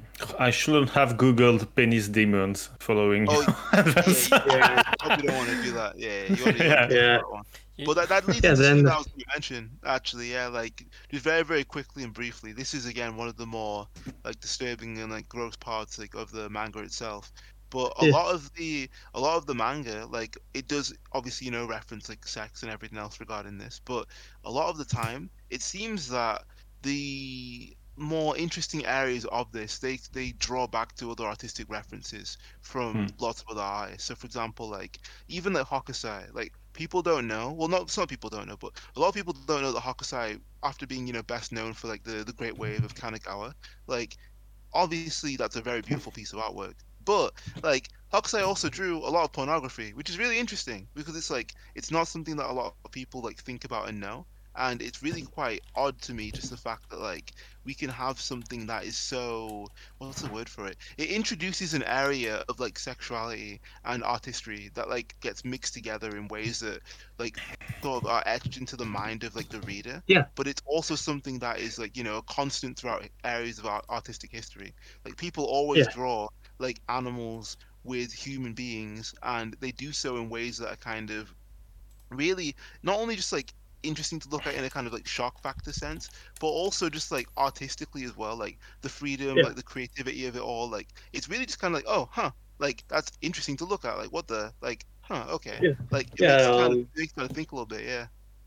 That genre, it's uh, called shunga, so you can find lots of it uh, online. Um, like uh, Picasso collected it, he was into it, and uh, like those like 17, 1800s like erotic manga artists like they were very creative like uh yeah. they had like uh they'd set up the books where like oh like here's this this sexy lady well no she's in her nice kimono but you can like flip the book and then her clothes like uh, the kimono page comes off it even gets like hyper specific like uh even x-rays like here's a print of these two people banging now here's another print where it's like they're skeletons and you can see where his penis is. Like, wow, this is really weird.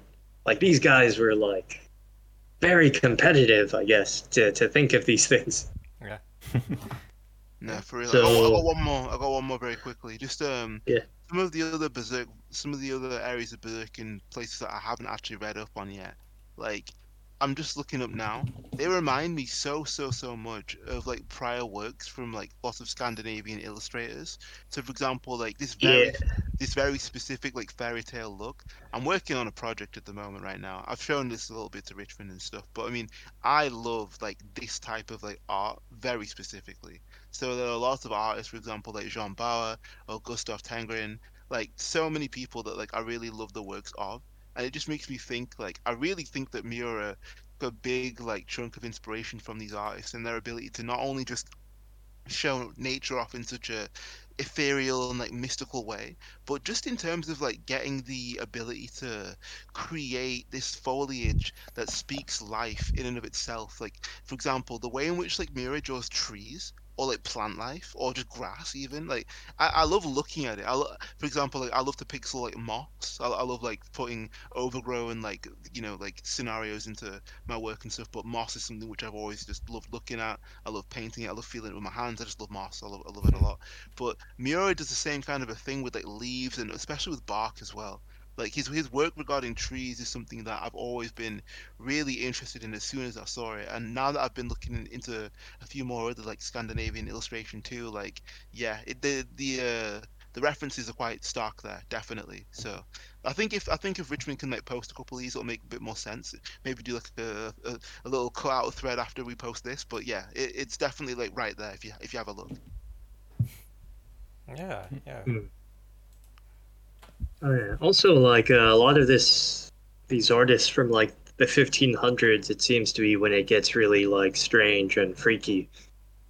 Uh, mm-hmm. There's a theory that it part of it might have come from a psychedelic fungus that was like infecting grains and then spread around, called uh, ergot fungus. Because uh, there's like the outbreak of this fungus, and it has LSD type effects once it's baked into bread, and and then like there was a this explosion of like really like more freaky artwork. Uh, it's just like a a neat anecdote. Like i i don't think it's like necessarily oh okay it must have been this that inspired this. But it's like it just happened around the same time. Yeah it's, mm. it's a fun one to look into. Mm. yeah absolutely So much to cover. Um, I, I, know you, uh, you talked about Giger uh, earlier, and uh, Giger is just one of the most uh, influential artists and visualists of like the 20th century in general. Yep. Mm-hmm. But um, I, I, think uh, um, for for the God Hand specifically, they were very very directly inspired by the uh, the uh, Cenobites from Hellraiser. Uh, so that's Hellraiser mm-hmm. is the creation of uh, Clive Barker, and uh, I think st- it started off as like a series of books, and then there were like a nine movies. Uh, it's like a horror fantasy movie, And if you're familiar with it, um, you know the Cenobites are these uh, demonic uh, beings that can uh, that exist in a hell-like plane, and they they can be summoned uh, to Earth in uh, by um, this this supernatural puzzle. Right? It, it, looks it's it's like a puzzle box, and then various people in history have just you know coincidentally found it and then like solved the puzzle and summoned them. And it, it's very very much like uh, summoning the God Hand with the mm-hmm. the Behelit. Um, and and you know just visually you can see the the, the design of the uh, the Cenobites um, yeah they, they got that sort of uh, uh, demonic kind of leather bondage look um, they were designed by Clive Barker himself I think he, he, he did some rough sketches and his concept was combining um, like butchers with a, a, Catholic imagery and also um, just the S&M like leather uh, you know, uh, imagery that he was into at the time, um, which that was a huge deal in the 80s, man. Like, like that leather daddy, like S&M culture, like really um, mm-hmm. uh, made its way into fantasy and then like video games and everything else. And Mad Max. Yeah, Mad Max, Conan. Mm-hmm. Yeah.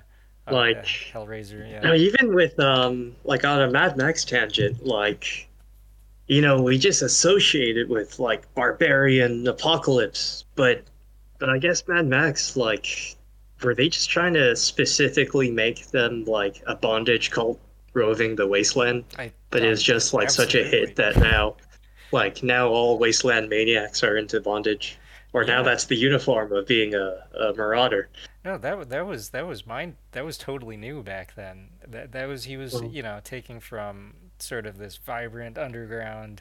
Um, you know, very not mainstream culture. And then it, it Actually, just... um, if we look at what predates it, like, okay, there is like Frazetta's Conan, but then Frazetta was also doing like Flash Gordon stuff. So there was already kind of that space circus man bondage stuff and like in what we would call like you know wholesome golden age fantasy sci-fi yeah yeah mm-hmm but then I think that kind of exploded once like they're doing like documentaries of like Southeast Asian island tribes and whatnot.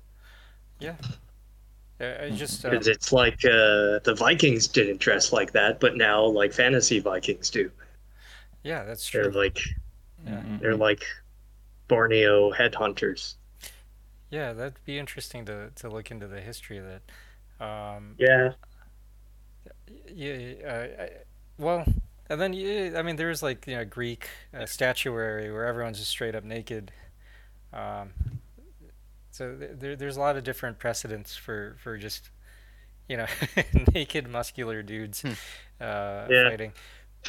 but uh, another tangent, just to get topical for a minute. Um, you know, right now, uh, I, I, think it, it, was Pride Month recently, and there was a big discussion this year, 2021, about the uh, whether or not it was appropriate to have kink at Pride. Right, like uh, that that was a big mm-hmm. deal. It's become a lot more mainstream, family friendly, and I, I just think. It, um, so, just real quick, somebody brought up the fact that. Um, it's just really funny that people wear the exact same costumes that they wear. You know, people into kink, into leather stuff. Uh, they wear the exact same stuff to Renaissance fairs, and no one gives them any problems. so it, it's literally the exact same like leather, you know, barbarian outfits.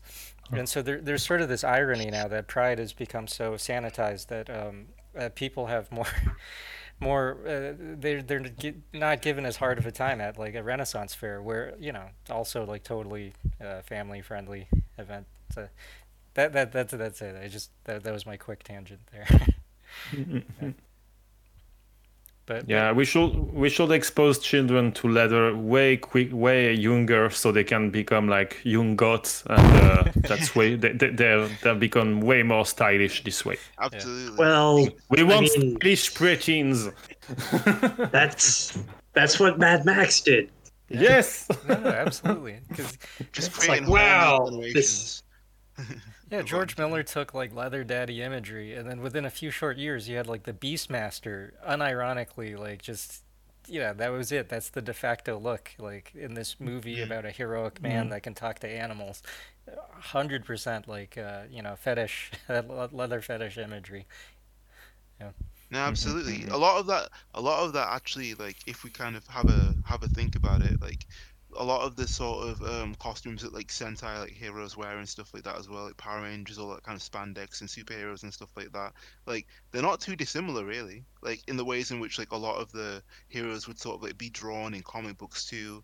Mm. Like these these outfits that we kind of would consider so like outlandish and all the rest of it like no like they're actually really quite fashionable if you actually really do have a look at what it is that some designers are creating or what it is that some people are walking around in on runways and all the rest of it like don't know they don't have to be like massively like, practical for like everyday life and stuff but i think one of the most cool things is that it's that artistic expression. It's the ability to sort of, you know, share how it is that you're feeling, what it is that you're thinking, sharing things politically, like doing all of that through clothes and through fashion and through that ability to create with medium that with media that we wear and through that medium itself like yeah it's it's really really cool and interesting to me and i'm glad that like I, i'm glad that we exist in a, in a time and space where we can have so much of these conversations like exist like globally all at once because like, I, am really happy, for example, when I follow like accounts, for example, that like exist in like France or people like in Africa or people in Australia or or or um or China,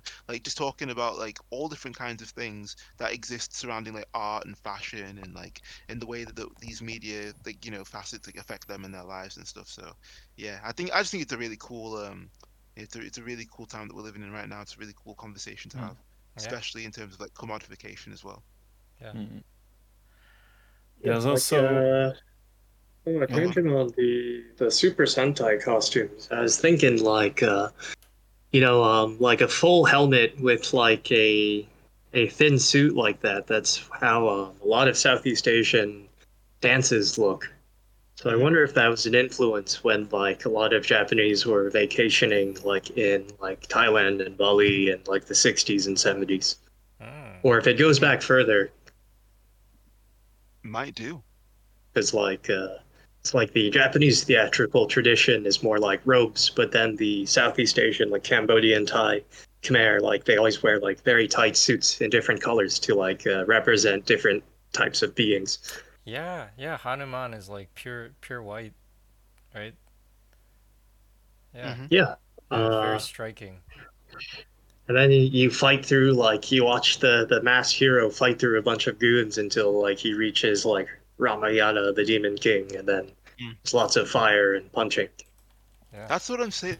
That's what's so cool to me. It's like these stories, like they're they're they're verbal like games. Do you know what I mean? Like that that's that's what like that that's what a that's what a beat 'em up game is. Do you know what I mean? It's it's, it's being told in, in verbal form.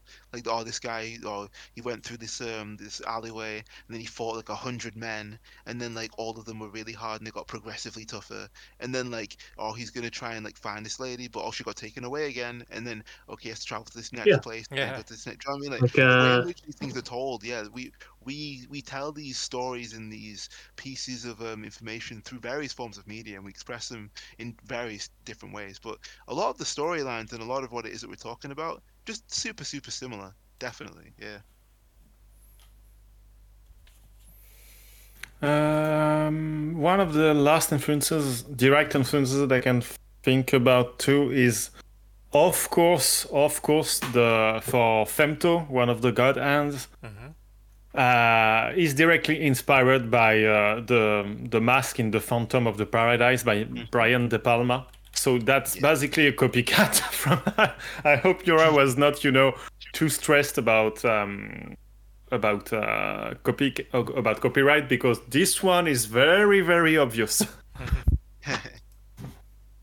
yeah, and uh, it's a very strange movie too. It's it's like a yeah. rock opera horror movie from uh, 1974. Yeah, mm-hmm, I should watch that. Mm-hmm. I, have known I, I've heard about this connection for such a long time, and yeah, it looks like Never... a cool movie. I, I didn't realize it was a uh, Brian De Palma movie.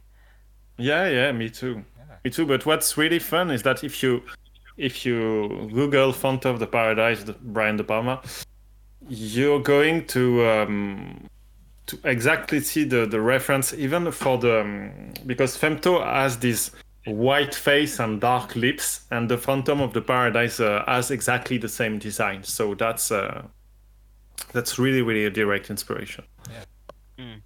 Mm. Absolutely. It, it's so it's so strange actually as well because we I'm not sure if we did just mention this, but um, yeah, uh, Thomas and I just were talking in the chat there, and I was just saying one of the God Hand members, uh, Conrad, like his facial features like pretty heavily based on like one of the faces from um, H.R. G- uh, painting, a landscape. Um, what's that? So that's gonna be what like X like ten, like V five, like three, so that's like eighteen but yeah, like it's really it's landscape 18, I think this is. But it's it's really interesting to look at just the fact that like these twisted and like contorted faces existing all around this character are actually based on something that's you know very much the same exact kind of thing. Like, yeah, really really strange. I think just like Berserk, so it, it just it's got this really weird way of like making like miserable like imagery beautiful. it's, really, it, it's really strange because like, it, it just there's so many things that like that should make you like really upset, but you look at them and it's like people are clearly like upset in this in this um image, and it's like it looks cool. Like, do you know what I mean? Like, it, it just looks fun to like look at and think about and stuff. Like, these are wailing like souls. It, this this miasma of like despair and grief and pain and crying and anguish and all of it yeah. just this awful mess of dark emotion and then it just at the same time elicits this like joyous kind of like feeling like in me or in the reader or just in the people that enjoy it because obviously it's so popular like yeah, yeah. it's just um I don't know. It's, there, there really is something about that. The, the the enjoyment that we get from dark fiction and from just ideas yeah. that come from within ourselves that are quite, you know, negative outright. Yeah. Well, the way Miura draws all of it, it has really nice texture. I can feel like you know the bumps of that screaming demon face. Mm-hmm. Absolutely. Mm. And it, again, like I said last time, like it, it's the amount of skill that it takes to actually like, portray this. It's one of the most important things. I've spoken with Richmond again. Like I'm gonna keep referencing a couple of our prior conversations. I hope you don't mind, Richmond. But uh, yeah, like just the fact that um I explained to him like a bit of like my process for doing some things, and like I try and think of things in like in 3D as well as just like 2D. I'm a pixel artist, and like what I put together are quite literally just like squares but like it's up to me to try and make sure that what it is that I'm putting together feels as though it belongs in a in a fully realized world. Not in the sense of it being like, oh, overly detailed for the sake of it. That's not what it is that I'm trying to go for personally.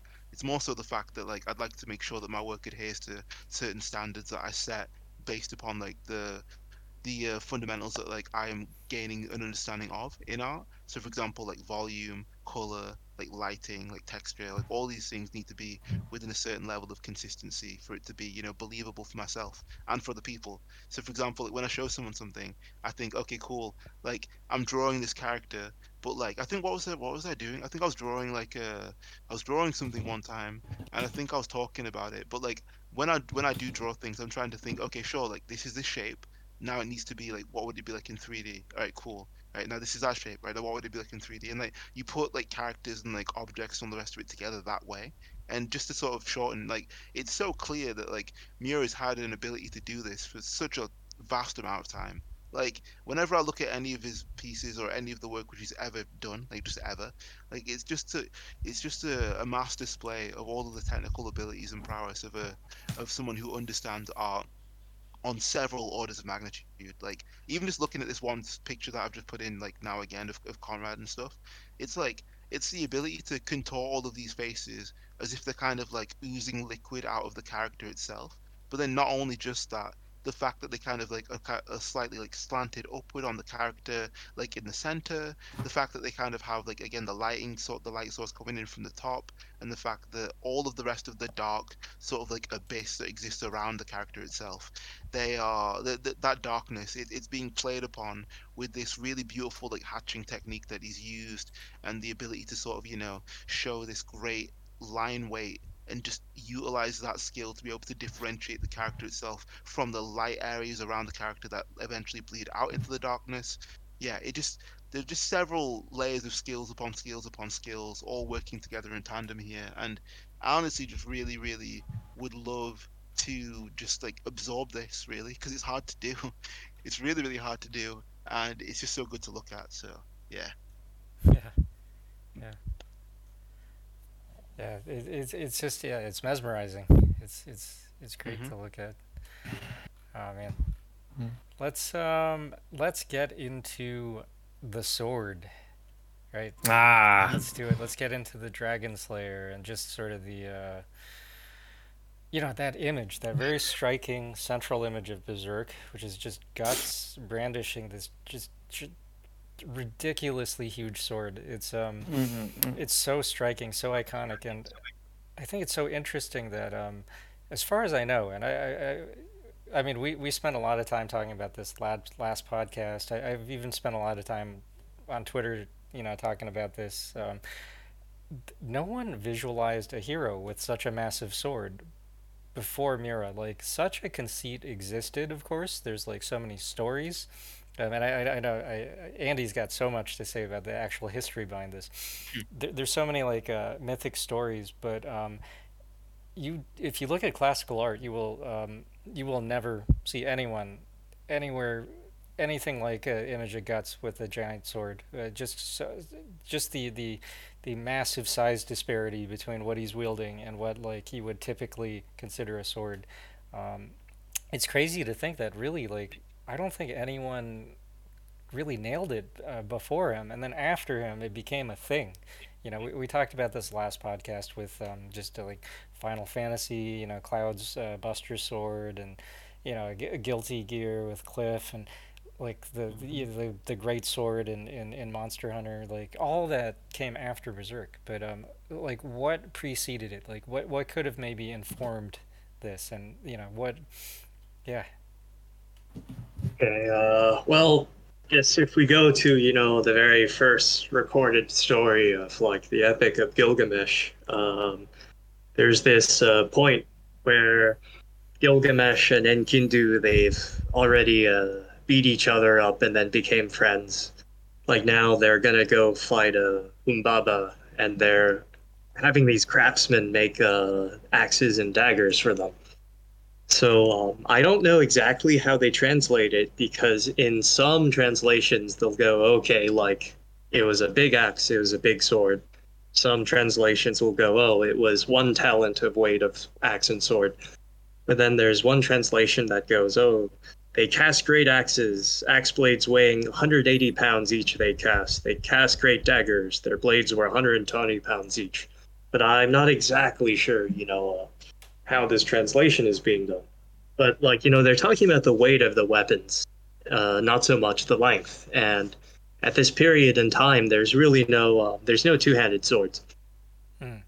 Um, interestingly, like the evolution of a big two-handed sword that seems to come around uh, like 400 BC China Bronze Age or so. Um, that's when you start getting swords that are like a meter long, and uh, they were quite surprising to, I guess, uh, like Western historians because, like, usually judging by you know what the Greeks could do, you would go, okay, this must be the limit because this is what you can do with a Greek bronze sword, and they're very smart. But then, like, they later on Chinese tombs are unearthed and, and then go like, wow, this is a massive bronze sword of like, I guess, massive one meter bronze sword wielded clearly in two hands and not just like one handed. So um, I'd say East Asia does have a, a quite a good tradition of, of big two handed swords in mythology and in stories because it seemed to be, at least uh, evidence wise, like one of the first places to have dedicated two-handed swords that are like really, you know, really long blades. Um, then like going on into other stories like in Europe around 1000 AD is when we start hearing about like oh, okay like uh, in Irish mythology the Ulster uh so what do you call Ulster cycles but um there's like a sword mentioned called a uh, think it's like what Kelda Bulg. Yeah, I'm butchering all of these names that I'm not really sure how to Kalad Bulg. It might be like a you know influence on Excalibur or so, but it's said to be like a sword that can cut mountaintops. Awesome. And then um, around the same time is when you have like uh, tale of uh, Beowulf, and they said, oh, he had a very heavy sword, but but then his sword didn't work on the monster and he had to use something else. Did so didn't he wield like a giant's sword? Yeah. Yeah. But it's uh, like they kind of focus on the weight of it. Uh, and then it wasn't like it was more like a side thing than like the thing that he actually uses to Yeah. succeed. Yeah. So, like, I guess it seems to be around a thousand, like AD, C, however you date things. It's uh, like big, so like the stories of big heavy swords start appearing, but like visualizing them doesn't quite happen so much. Right. Now, um, there's also uh, ritual swords, like um, in China, there's uh, at least in the Qing Dynasty, which is like 1600s on like to late 1800s. There was a custom of like a ritual, you know, evil dispelling swords that were just like uh, gigantic. Like, uh, I think uh, some of like the listeners might know about. Oh, okay, in Japanese shrines they have like really massive, impossible to wield swords that are like three meters long. Well, uh, similar uh, similar customs have existed in China. I'm not sure who did it first, but I know like in the Qing Dynasty, there's records of like here's like this ridiculous giant sword forged to uh, it's either like to to dispel a bad spirit or commemorate like you know a disaster and hope it doesn't happen again. But there's like a few photos of such uh, swords from like the late 1800s too. Ritual sword. Like I yeah I posted it in in the chat. See. But um, in terms of like a hero wielding the sword to fight monsters, like in in 1670s, like in Japan, Edo Japan, you know, kabuki's happening. Uh, there was uh, an actor who went by the name Ichikawa Danjuro the First. So like his lines still exist today. So um, he made his big uh, break in Edo by creating called the Aragoto style of kabuki, which means a rough or wild or stormy hero. It pretty much like you know if you think shonen anime, that's exactly it. So like his thing is I'm going to draw anger veins on my face and I'm going to wield a really big sword and I'm going to make a kabuki that's about just decapitating bad guys. and this hero like he created is a Shibaraku. Uh, that's like a phrase that pretty much uh, means like wait a minute, like a wait a minute or hold up. Like that's the hero's catchphrase. And the kabuki's just like there's bad guys, evil lords harassing people, and they're gonna kill a good guy, and then this angry guy with a gigantic sword shows up, says, "Wait a minute," and then he just cuts off all the bad guys' heads, and then he leaves. Nice. And that was like that's the foundation of like kind of the the shonen anime manga style we know today. And in the kabuki play, like they still do it. Um, you can see them like uh, it's a gigantic like odachi not sure what the formal name is but you know very long you know Sephiroth katana. And it's a stage play so they're like uh, they have like the special effects of like everyone's heads rolling off by like turning away from the audience and then like they drop like red red cloth to have the blood spray. It's all very like spectacle based that you know it seems very childish which I guess it is, but like that's what makes it so awesome. It's big hero comes in, kills the bad guys. Wow. So they even had like the spray of blood and the heads rolling on stage traditionally. Wow. Yeah. Yeah. Yeah. I don't know how much it's changed like in 300 years, but uh like I there's a few YouTube videos like you know once uh things clear up, I would really love to watch uh, Shibaraku in Japan, just experience it. And it, yeah, if you look this up, the um the, the character that Andy's talking about, the the Avenger, like uh, the face paint is very striking, right? It's it's a white base and then those thick red lines on top. So it, it's very iconic uh, kabuki look. I, I didn't realize that it, it was supposed to represent veins. right? It's like the Yeah, yeah, I saw, that uh, you see in, in modern manga, like a very exaggerated version of it. It's just like in uh, Yu Hakusho, Hakusho Toguro, when he the stronger and angrier he gets, the more veins. Like Yeah. this NHK documentary I watched, like uh, this experienced veteran kabuki actor.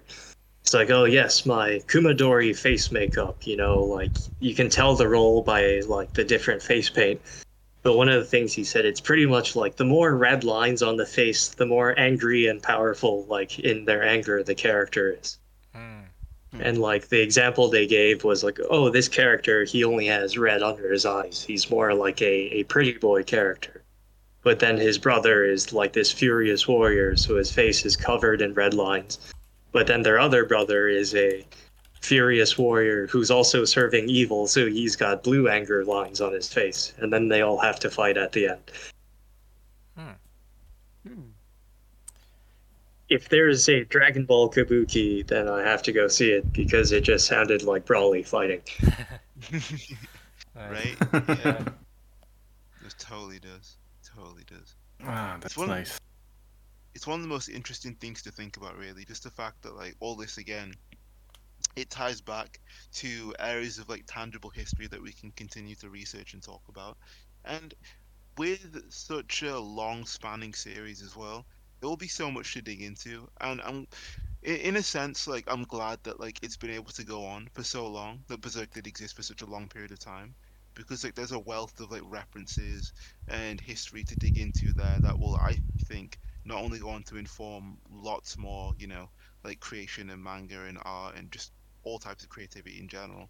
But I think it. I think there's a lot. There's, there's a case to be made about like how important it is to make sure that like people understand the references within the media that they ingest and within the media that they consume, and just the fact that it can help widen people's horizons and broaden the world that they you know exist in, and just open people's eyes to things. So, yeah, just to kind of like end it on that, I think I'm glad that we're um I'm glad that we're doing this. I'm glad that we're able to t- take a look at and peel back some of the references that we see and some of the references that other people might not have heard of. And yeah, and even that we're learning ourselves as well as we're doing all this too. It's just yeah, it's a it's always a blast and a pleasure to to get stuck in with you guys because I'm learning so much here. glad to hear it. Yeah. Oh man, Andy just pa- posted a, a, picture in the chat of a uh, Qin Dynasty bronze longsword, and it, it the shape of it is, hmm. is remarkably similar to the uh, the Dragon Slayer, actually. I think we'll, we'll... Hmm. yeah, because they're just they're stretching the limits of like how they can make bronze like work as a weapon, but just get longer and longer. So it's just hmm. very, you know, uh, it's almost like deceptively simple looking. Yeah. No, definitely. And then um, AJ's posted like, oh, the uh, the horse slaying swords that show up in like uh, yes. Chinese and Japanese documents. Like, uh, I feel like the first time I heard Zanbato was when I was reading or watching Kenshin, and like one of the characters shows up with a gigantic sword, and uh, I didn't know Berserk at the time, so I was like, oh, cool. Uh, mm-hmm. Yeah, so like Zanbato, Janmao like that's a category of like anti cavalry weapon that shows up in like ancient China, maybe like thousand AD Chinese documents, and then like in Japan too. Yeah, I posted in a bunch of like these uh, names here. I'm not gonna attempt to pronounce them, but there's a bunch of different types and kinds that come from like China and like Japan and Korea and they yeah. apparently they're super heavy and obviously very long and large. Yeah. So yeah, I can imagine people trying to swing like these and not having the best time because trying to we, we it's funny actually that I even think about this. I've not thought about this in many years, but our coach he wow okay so we used to have to like swing like wow this is dumb we used to have to swing like chairs like not to hit anybody for example oh. but like just the idea of like holding like a chair while with your arms like extended oh. it's very like heavy right yeah. so for example like we, it was for it was for um like an arm strengthening thing, but my coach was trying to prove a point about like bending like your legs and like your arms and stuff when you're hitting people and all the rest of it. But like he he gave me like um like I think it was like a just one really long stick. Do you know what people used to like close like window? Okay, so in our hall, like we had like uh, windows that were really like high up near the top of the ceiling, and they needed like a hook on on a long pole uh, yeah. to be open and shut. You will have seen this before, yeah. I think. Yeah, yeah, yeah. yeah I it, used yeah, one before. Yeah, exactly. So these these are on. This was in like an older hall and stuff. But we, uh, I had to hold like that, like at the very end, with like my arm extended with like with it with it basically being like just in like my fist, like just grip just gripping like the end of it, and it is unbelievably heavy. Like just trying to get like the idea of trying to you know hold such a long like piece of like wood. It's it it's literally like I'm like okay I'm like six like one. I mean I'm like six two, and it was like taller than I am. I think it must have been about like maybe like a six like a six foot five like pole, and like wow. I had to hold it. And it was just like burning my arms. And i was like wow. Like this thing obviously you know it's it's a heavy like it's a heavy piece of wood and all the rest of it. But like we don't realize how hard it is to hold like long objects that don't look you know thick or like massively heavy. Like it's, it's yeah. just the idea of like lifting like a dragon slayer it's just like mind-numbing to me. Yeah yeah just blows my mind yeah. yeah and then yeah. there's um things like what Indian club, like which seems to come from either India or Iran or maybe both. Mm. Like you know, just swinging something as a manly warrior exercise. So no, in that's some of Iranian the thing, right? I think they would um, they they'd have a ritual of like uh, swinging those exercise clubs while reciting like uh, poetry. ah. Yeah, yeah, it's like oh, super. Cool cool gym stuff. Yeah. Um, hmm. Then, like in in like Japanese martial arts today, like there is like suburito, like an oversized, overweight, uh, like wooden club to uh, practice hmm. swinging with, and it might be based off of like iron clubs wielded in battle. Um, but a safety note on using the overweight swords is it's uh it's what my sensei told me was like, oh, it's it's really a core exercise. Don't swing it like a sword, or you'll like you know hurt your elbows because swords are supposed to be weighed a certain way. But Absolutely. it is cool to have overweight swords in history. Um, hmm. Oh yeah, another tradition in um, ancient. I'm not sure when it began in China, but it was around since the 1600s or so. Is uh, building purposefully overweight swords for uh, strength tests. So that was pretty much like a weight a weightlifting uh, program, or like to say, okay, all soldiers in this garrison they can swing this, you know, this fifty kilogram like great sword or like great glaive like Guandao, and mm-hmm. that's uh, not wielding it in battle, but just saying, okay, like they're all it, yeah. able to do it. But then like some of them survive, and then it turns into stories of like people swinging gigantic swords in battle. Yeah. Yeah.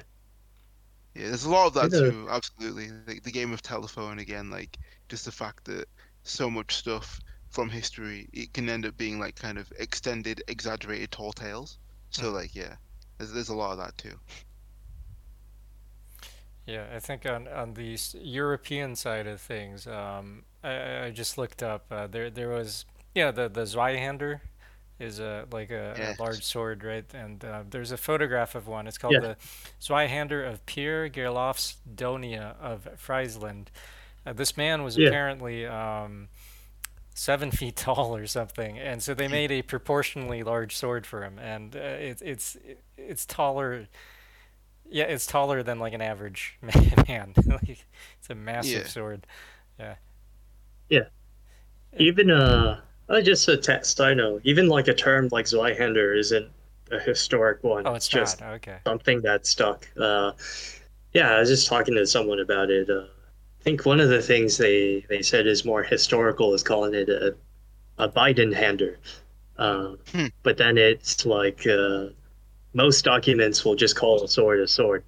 Hmm. Like it's we're categorizing things that uh, they might not have seen as like the same way because it was more like they just had them in hand, so they did like they weren't just discussing an abstract idea. They could just go like pick up a pick up a sword. Hmm.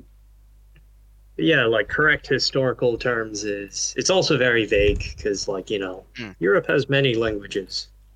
Absolutely, many, many, many distinctions yeah. between all of these as well. Okay, yeah. that's a large sword. Hmm. yeah. I, I also feel like you know whenever they do these photos, like who's our shortest curator in this museum? Get him. I know, right? Make it look even more interesting. Yeah. Yeah. So, um, in terms in terms of like uh, uh like uh, medieval uh, European arms, like what what is a large sword? Uh, what is it? What what would you? What is a type of large sword that you know you might see mm. show up hmm. in a movie or in a in a fantasy novel or something?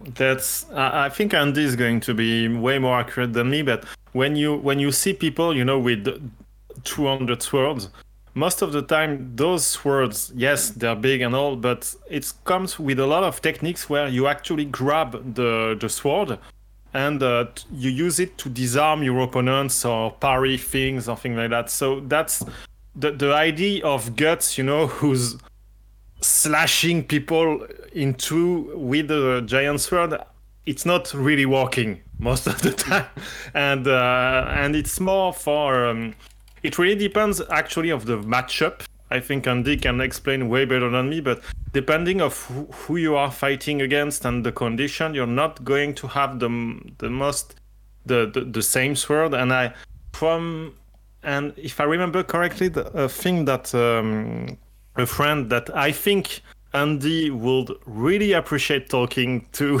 uh, yes. The mo- most of the the longest sword you will find in a medieval setting and that you find in fantasy are basically bastard swords. So they're like classic sword but a bit longer, and uh, they can be used in a single hand. But they are very for for a single hand you need a, a lot of strength. So that that's what he that friend explained to me. Um, when we talked about uh, Berserk and uh, big swords and things like that. And we are talking about a guy that instead of you know kitchen knives in this kitchen has sword hanged everywhere.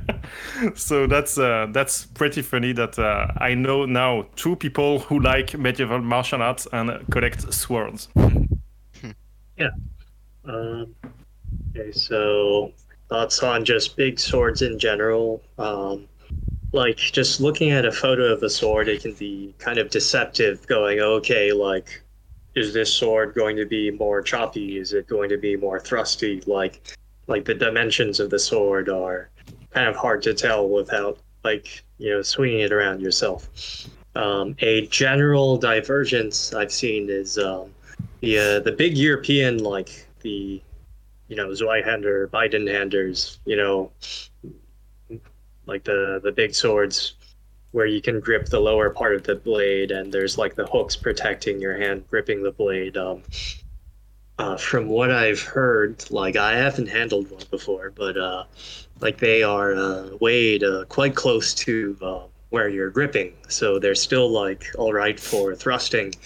And they were mostly like uh, kind of like an area denial weapon like you can uh, very swiftly like create a big arc like so it's like a good uh, bodyguard weapon that can still fit through most doors. And um, which i think is uh, it's funny because um, in d&d the great sword is like oh it's a big damage weapon. But then like in final fantasy 14 they gave the dark knight the big sword and then they made him a tank and a lot of people were upset like oh it's a big sword it should deal big damage but um, it actually was very fitting to be a tank weapon because it just attacks in huge arcs and gets everything's attention. And just the size of the sword you know can also shield you too.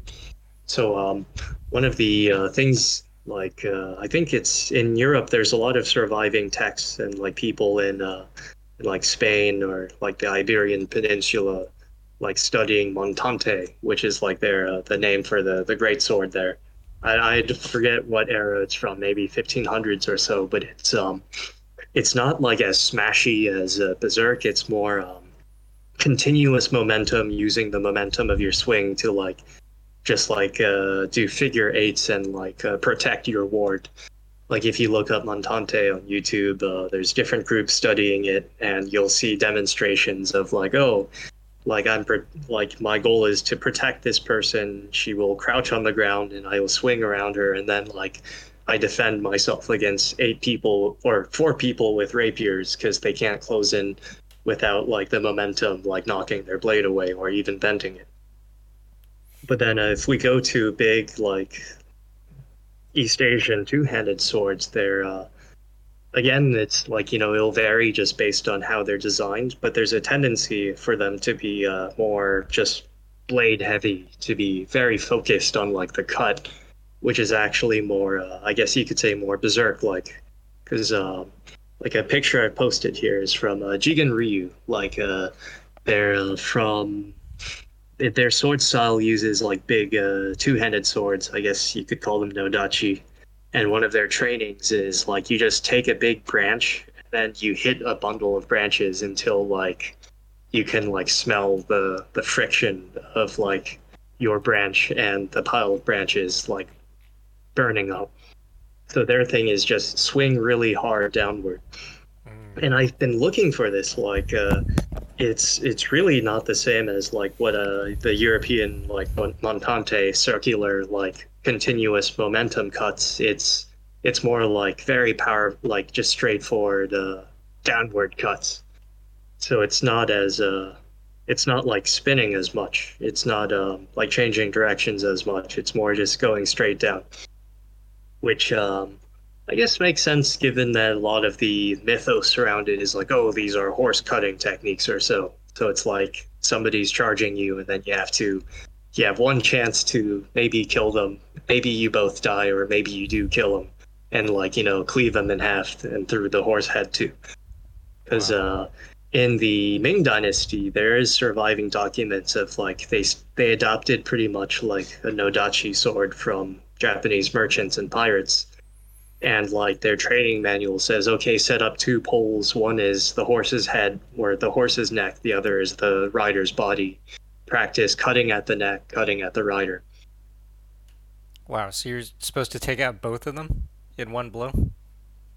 Well, who knows? I think it's uh, I think it's more like just aiming for one or the oh, other. Okay, one or the okay, that makes sense. Yeah, but uh, if you, but then there's there's uh the the Korean version of these swords. Um, I'm not exactly sure how to say it.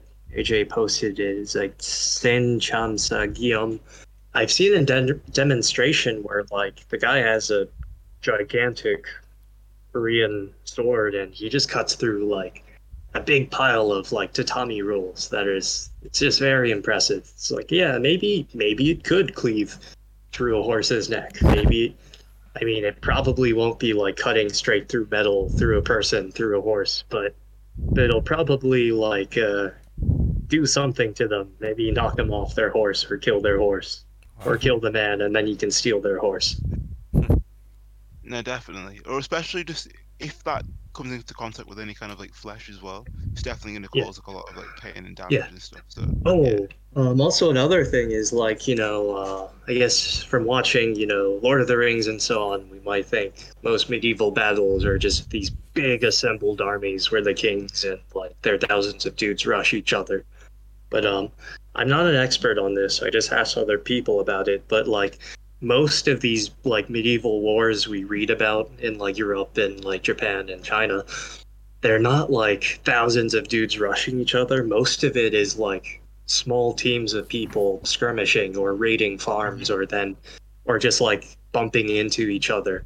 Like there's a document I I read this years ago. It was like from the 1500s or so of like, you know, like mercenaries in the Holy Roman Empire and is talking about how like oh some like a small group of people with pikes they accidentally like bump into the woods of another group of people from the enemy army but those guys had uh, they had like Bidenhanders and uh, they were able to defeat the uh, the dudes in the woods because like their swords were just the right size for fighting in that area where like big long spears didn't work.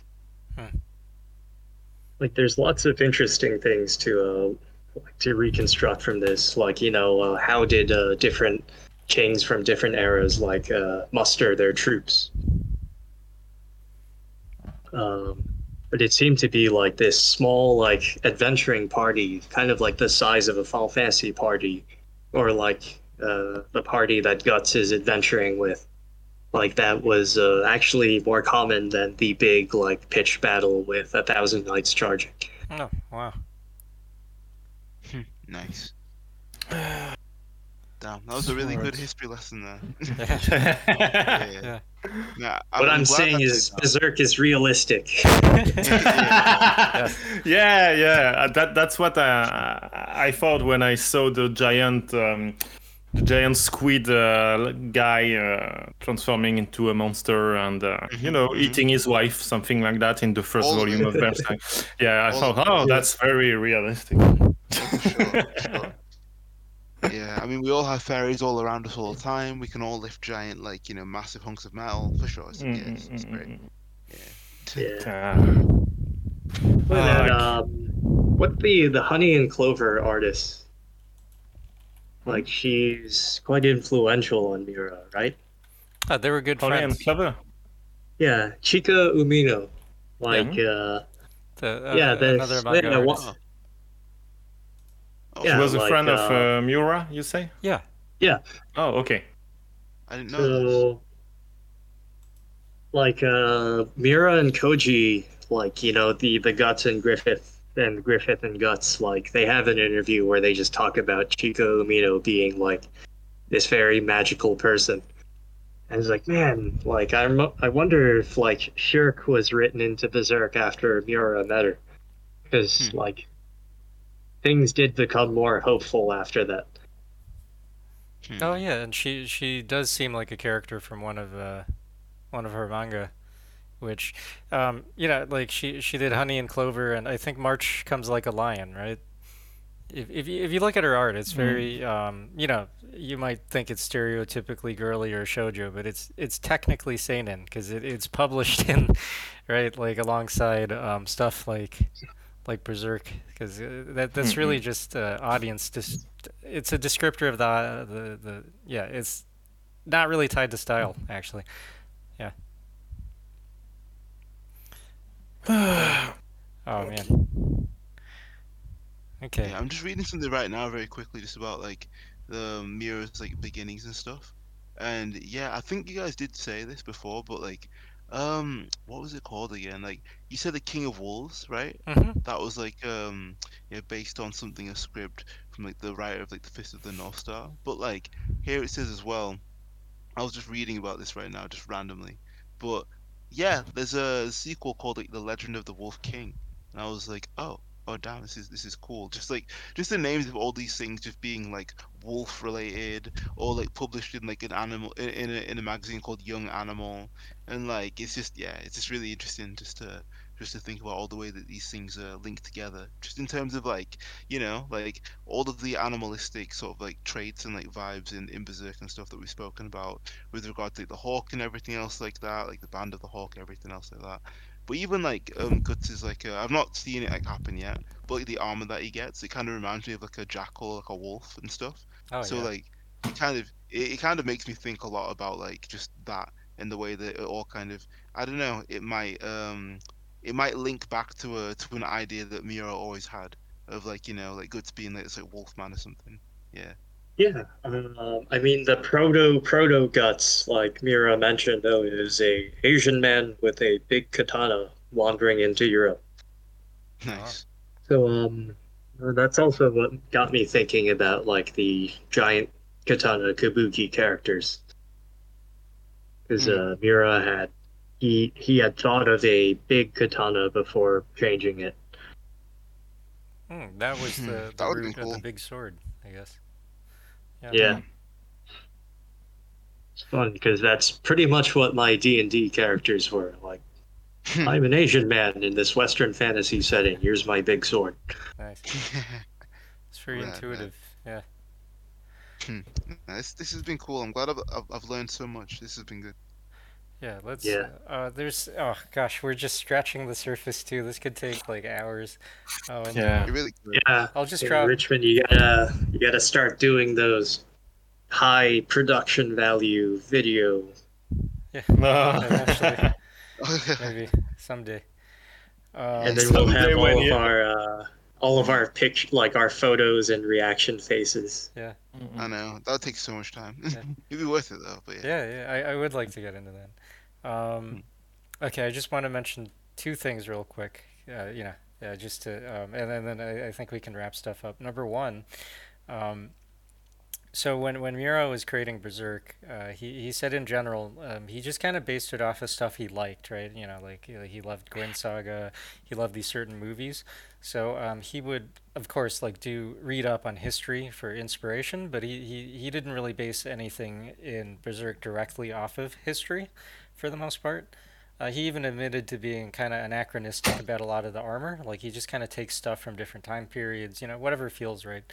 But um, there is one actual uh, culture from real life that he just put straight up into Berserk. That's the Kushan Empire. That that was a real empire. Yeah. Yeah. Yeah, that was surprising when it arrived in Berserk, like because for for some moment you it's very European medieval mm-hmm. uh, story and setting, and suddenly there's this whole empire that comes in into later volumes of Berserk, and it takes a lot of space actually, and that's also one of the arcs of Berserk where there are the most incredible uh, panels that he ever drew yeah. with hundreds of soldiers in armor and uh, incredible cities and settings and that's wow that's so well documented that's uh, that's frightening actually. That's the moment you say okay i get why i get only one chapter of berserk every six months now. Yeah. Yeah, yeah. it's mass amounts of work.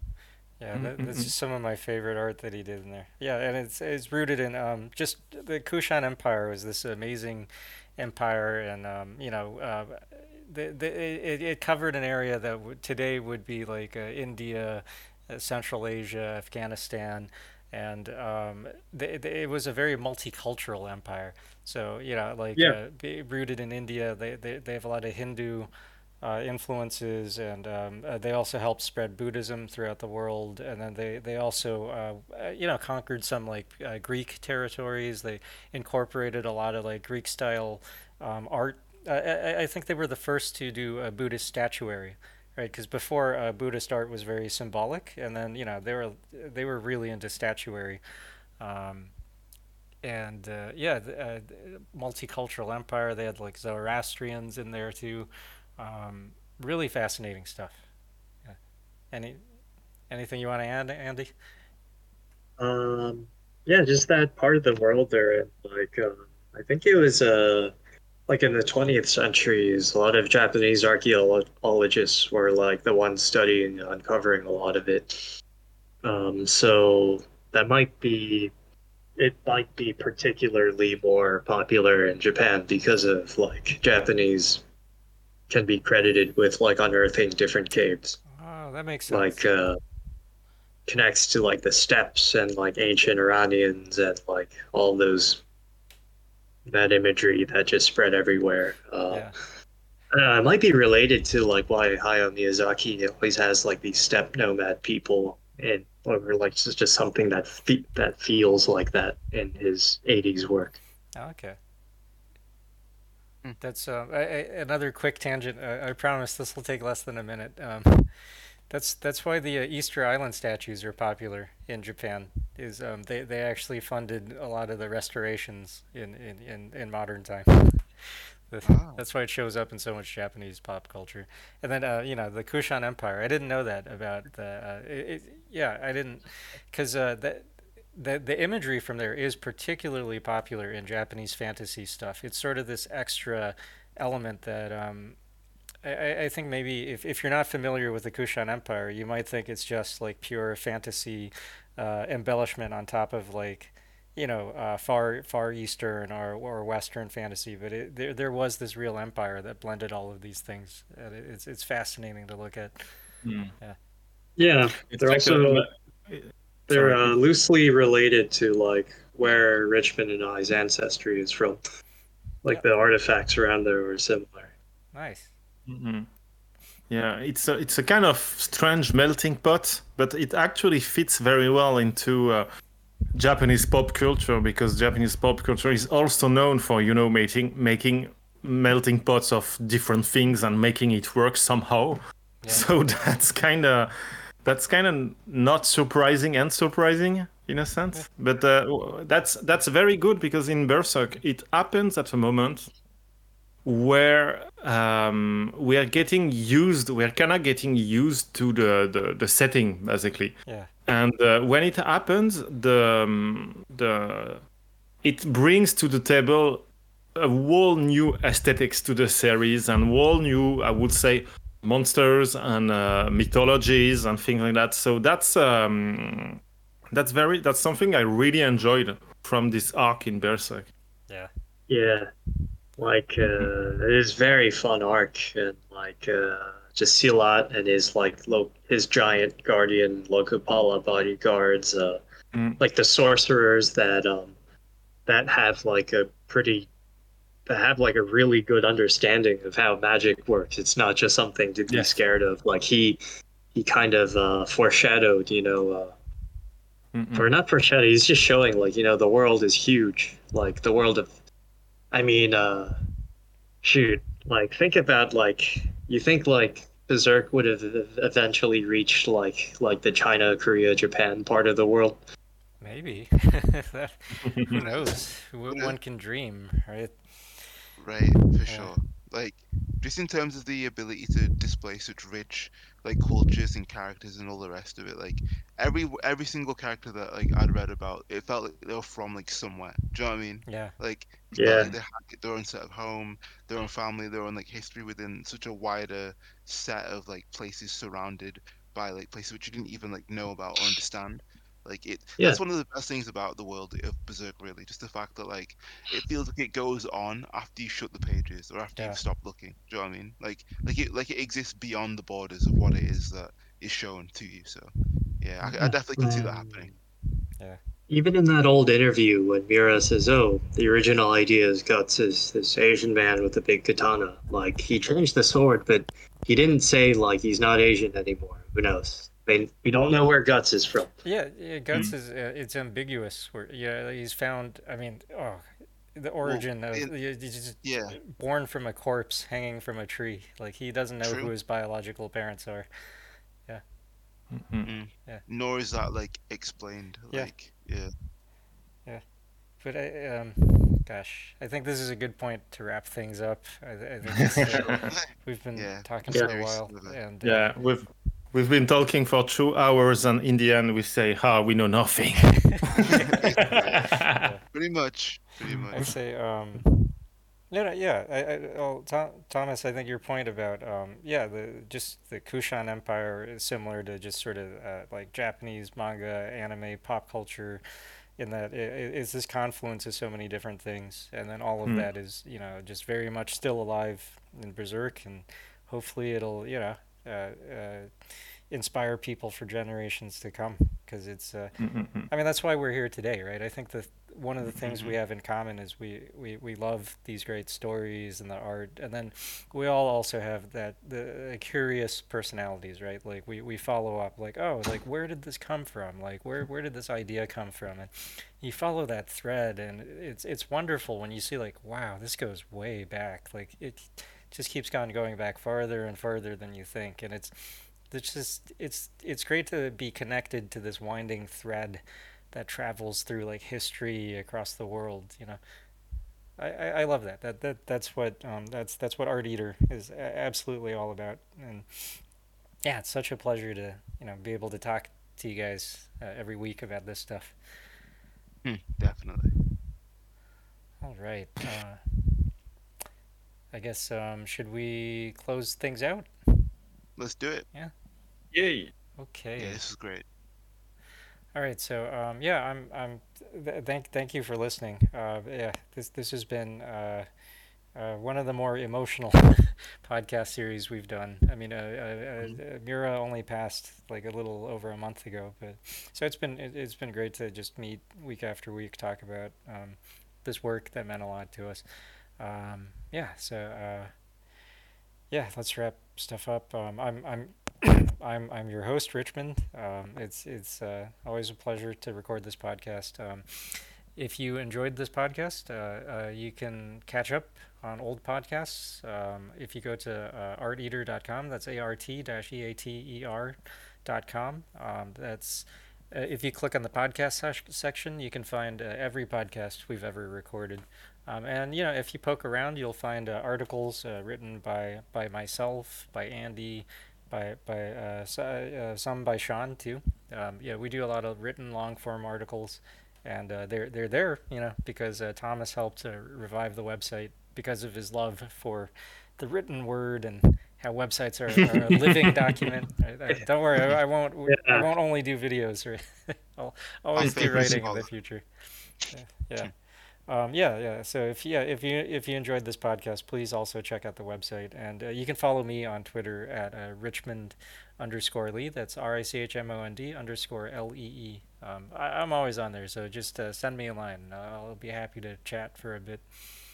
Yeah, and um, I guess uh, Thomas, can you let people know how to how to follow you?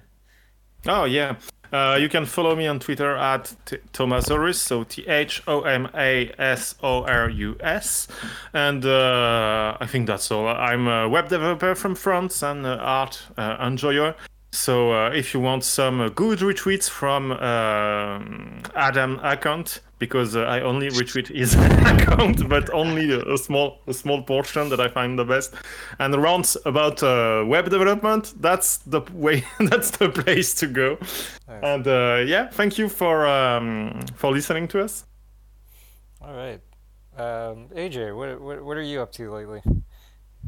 Sup, everybody? Yeah, um, you can find me over on the Twitterverse at, uh, at AJ Mattis, so the at A J M A T T I S.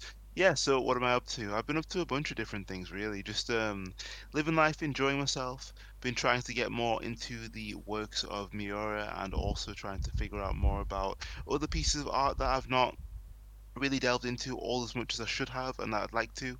I've been reading a lot of like One Piece recently, which has been great. I've been reading through the color walks and doing a bunch of sketching, which has been wonderful. But yeah, uh, if you would like, I I am always on Twitter pretty much like all of the time. Um, I'm over there sharing all kinds of beautiful pieces of artwork that I like, all other kinds of things which I just enjoy. Yeah, uh, you can follow me. Oh, also, yeah, like I said before, I'm doing pixel art for people, some commission work every now and again when people need it. So if you need anything or if you'd like anything done in a professional capacity, feel free to hit me up over there. DMs are always open, like I said before. And yeah, if you liked anything that I said or had to say today, drop me a follow so you can hear some more. And uh, yeah, just take care, everybody. Stay safe. Get vaccinated when you can, and then we'll, I'll see you next time. All right. And uh, Andy, it's such a pleasure to have you back. So so so glad to have you back on the podcast. Uh, yeah, let people know like what are you up to and how how can they follow along. Okay. Um. See. I don't just the passing of Miura, like you know, such a big part of happiness and and and just like consuming these delicious stories. It's like ah, he's gone. Kind of makes me uh, feel the old feel uh, it's the the flame of my own mortality and what I'll be doing with it. See, I've been uh, pract- trying to do a one hand push up, so it's one of my goals to to be goal. as ripped as guts. Yeah. Um, yeah, on Twitter, Hokuto Andy. Um, yeah, and then like a lot of these things I talk about that uh, you know just go on a tangent on, I'll be uh, putting into more uh, somewhere more concrete. Like maybe I'll make videos or a blog or something.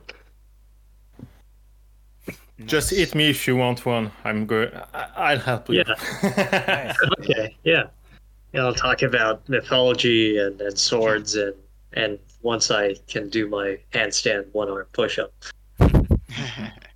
you can show us all how it's done. One stand, one hand pushup.com. That's the website of Andy. I'm going to I'm going to reserve the domain name right now. That's it. One hand pushup.com. Yeah. Ah, it's free. Let's go. Are you serious? It actually is. Yeah, yeah, it's free. That's pretty. That's pretty memorable. Yeah. yeah. That's a pretty good one. if you if you're interested, Andy, you have to buy it before we publish this podcast because after, okay. after this it's gone. yeah. yeah. Yeah. Oh man. Yeah.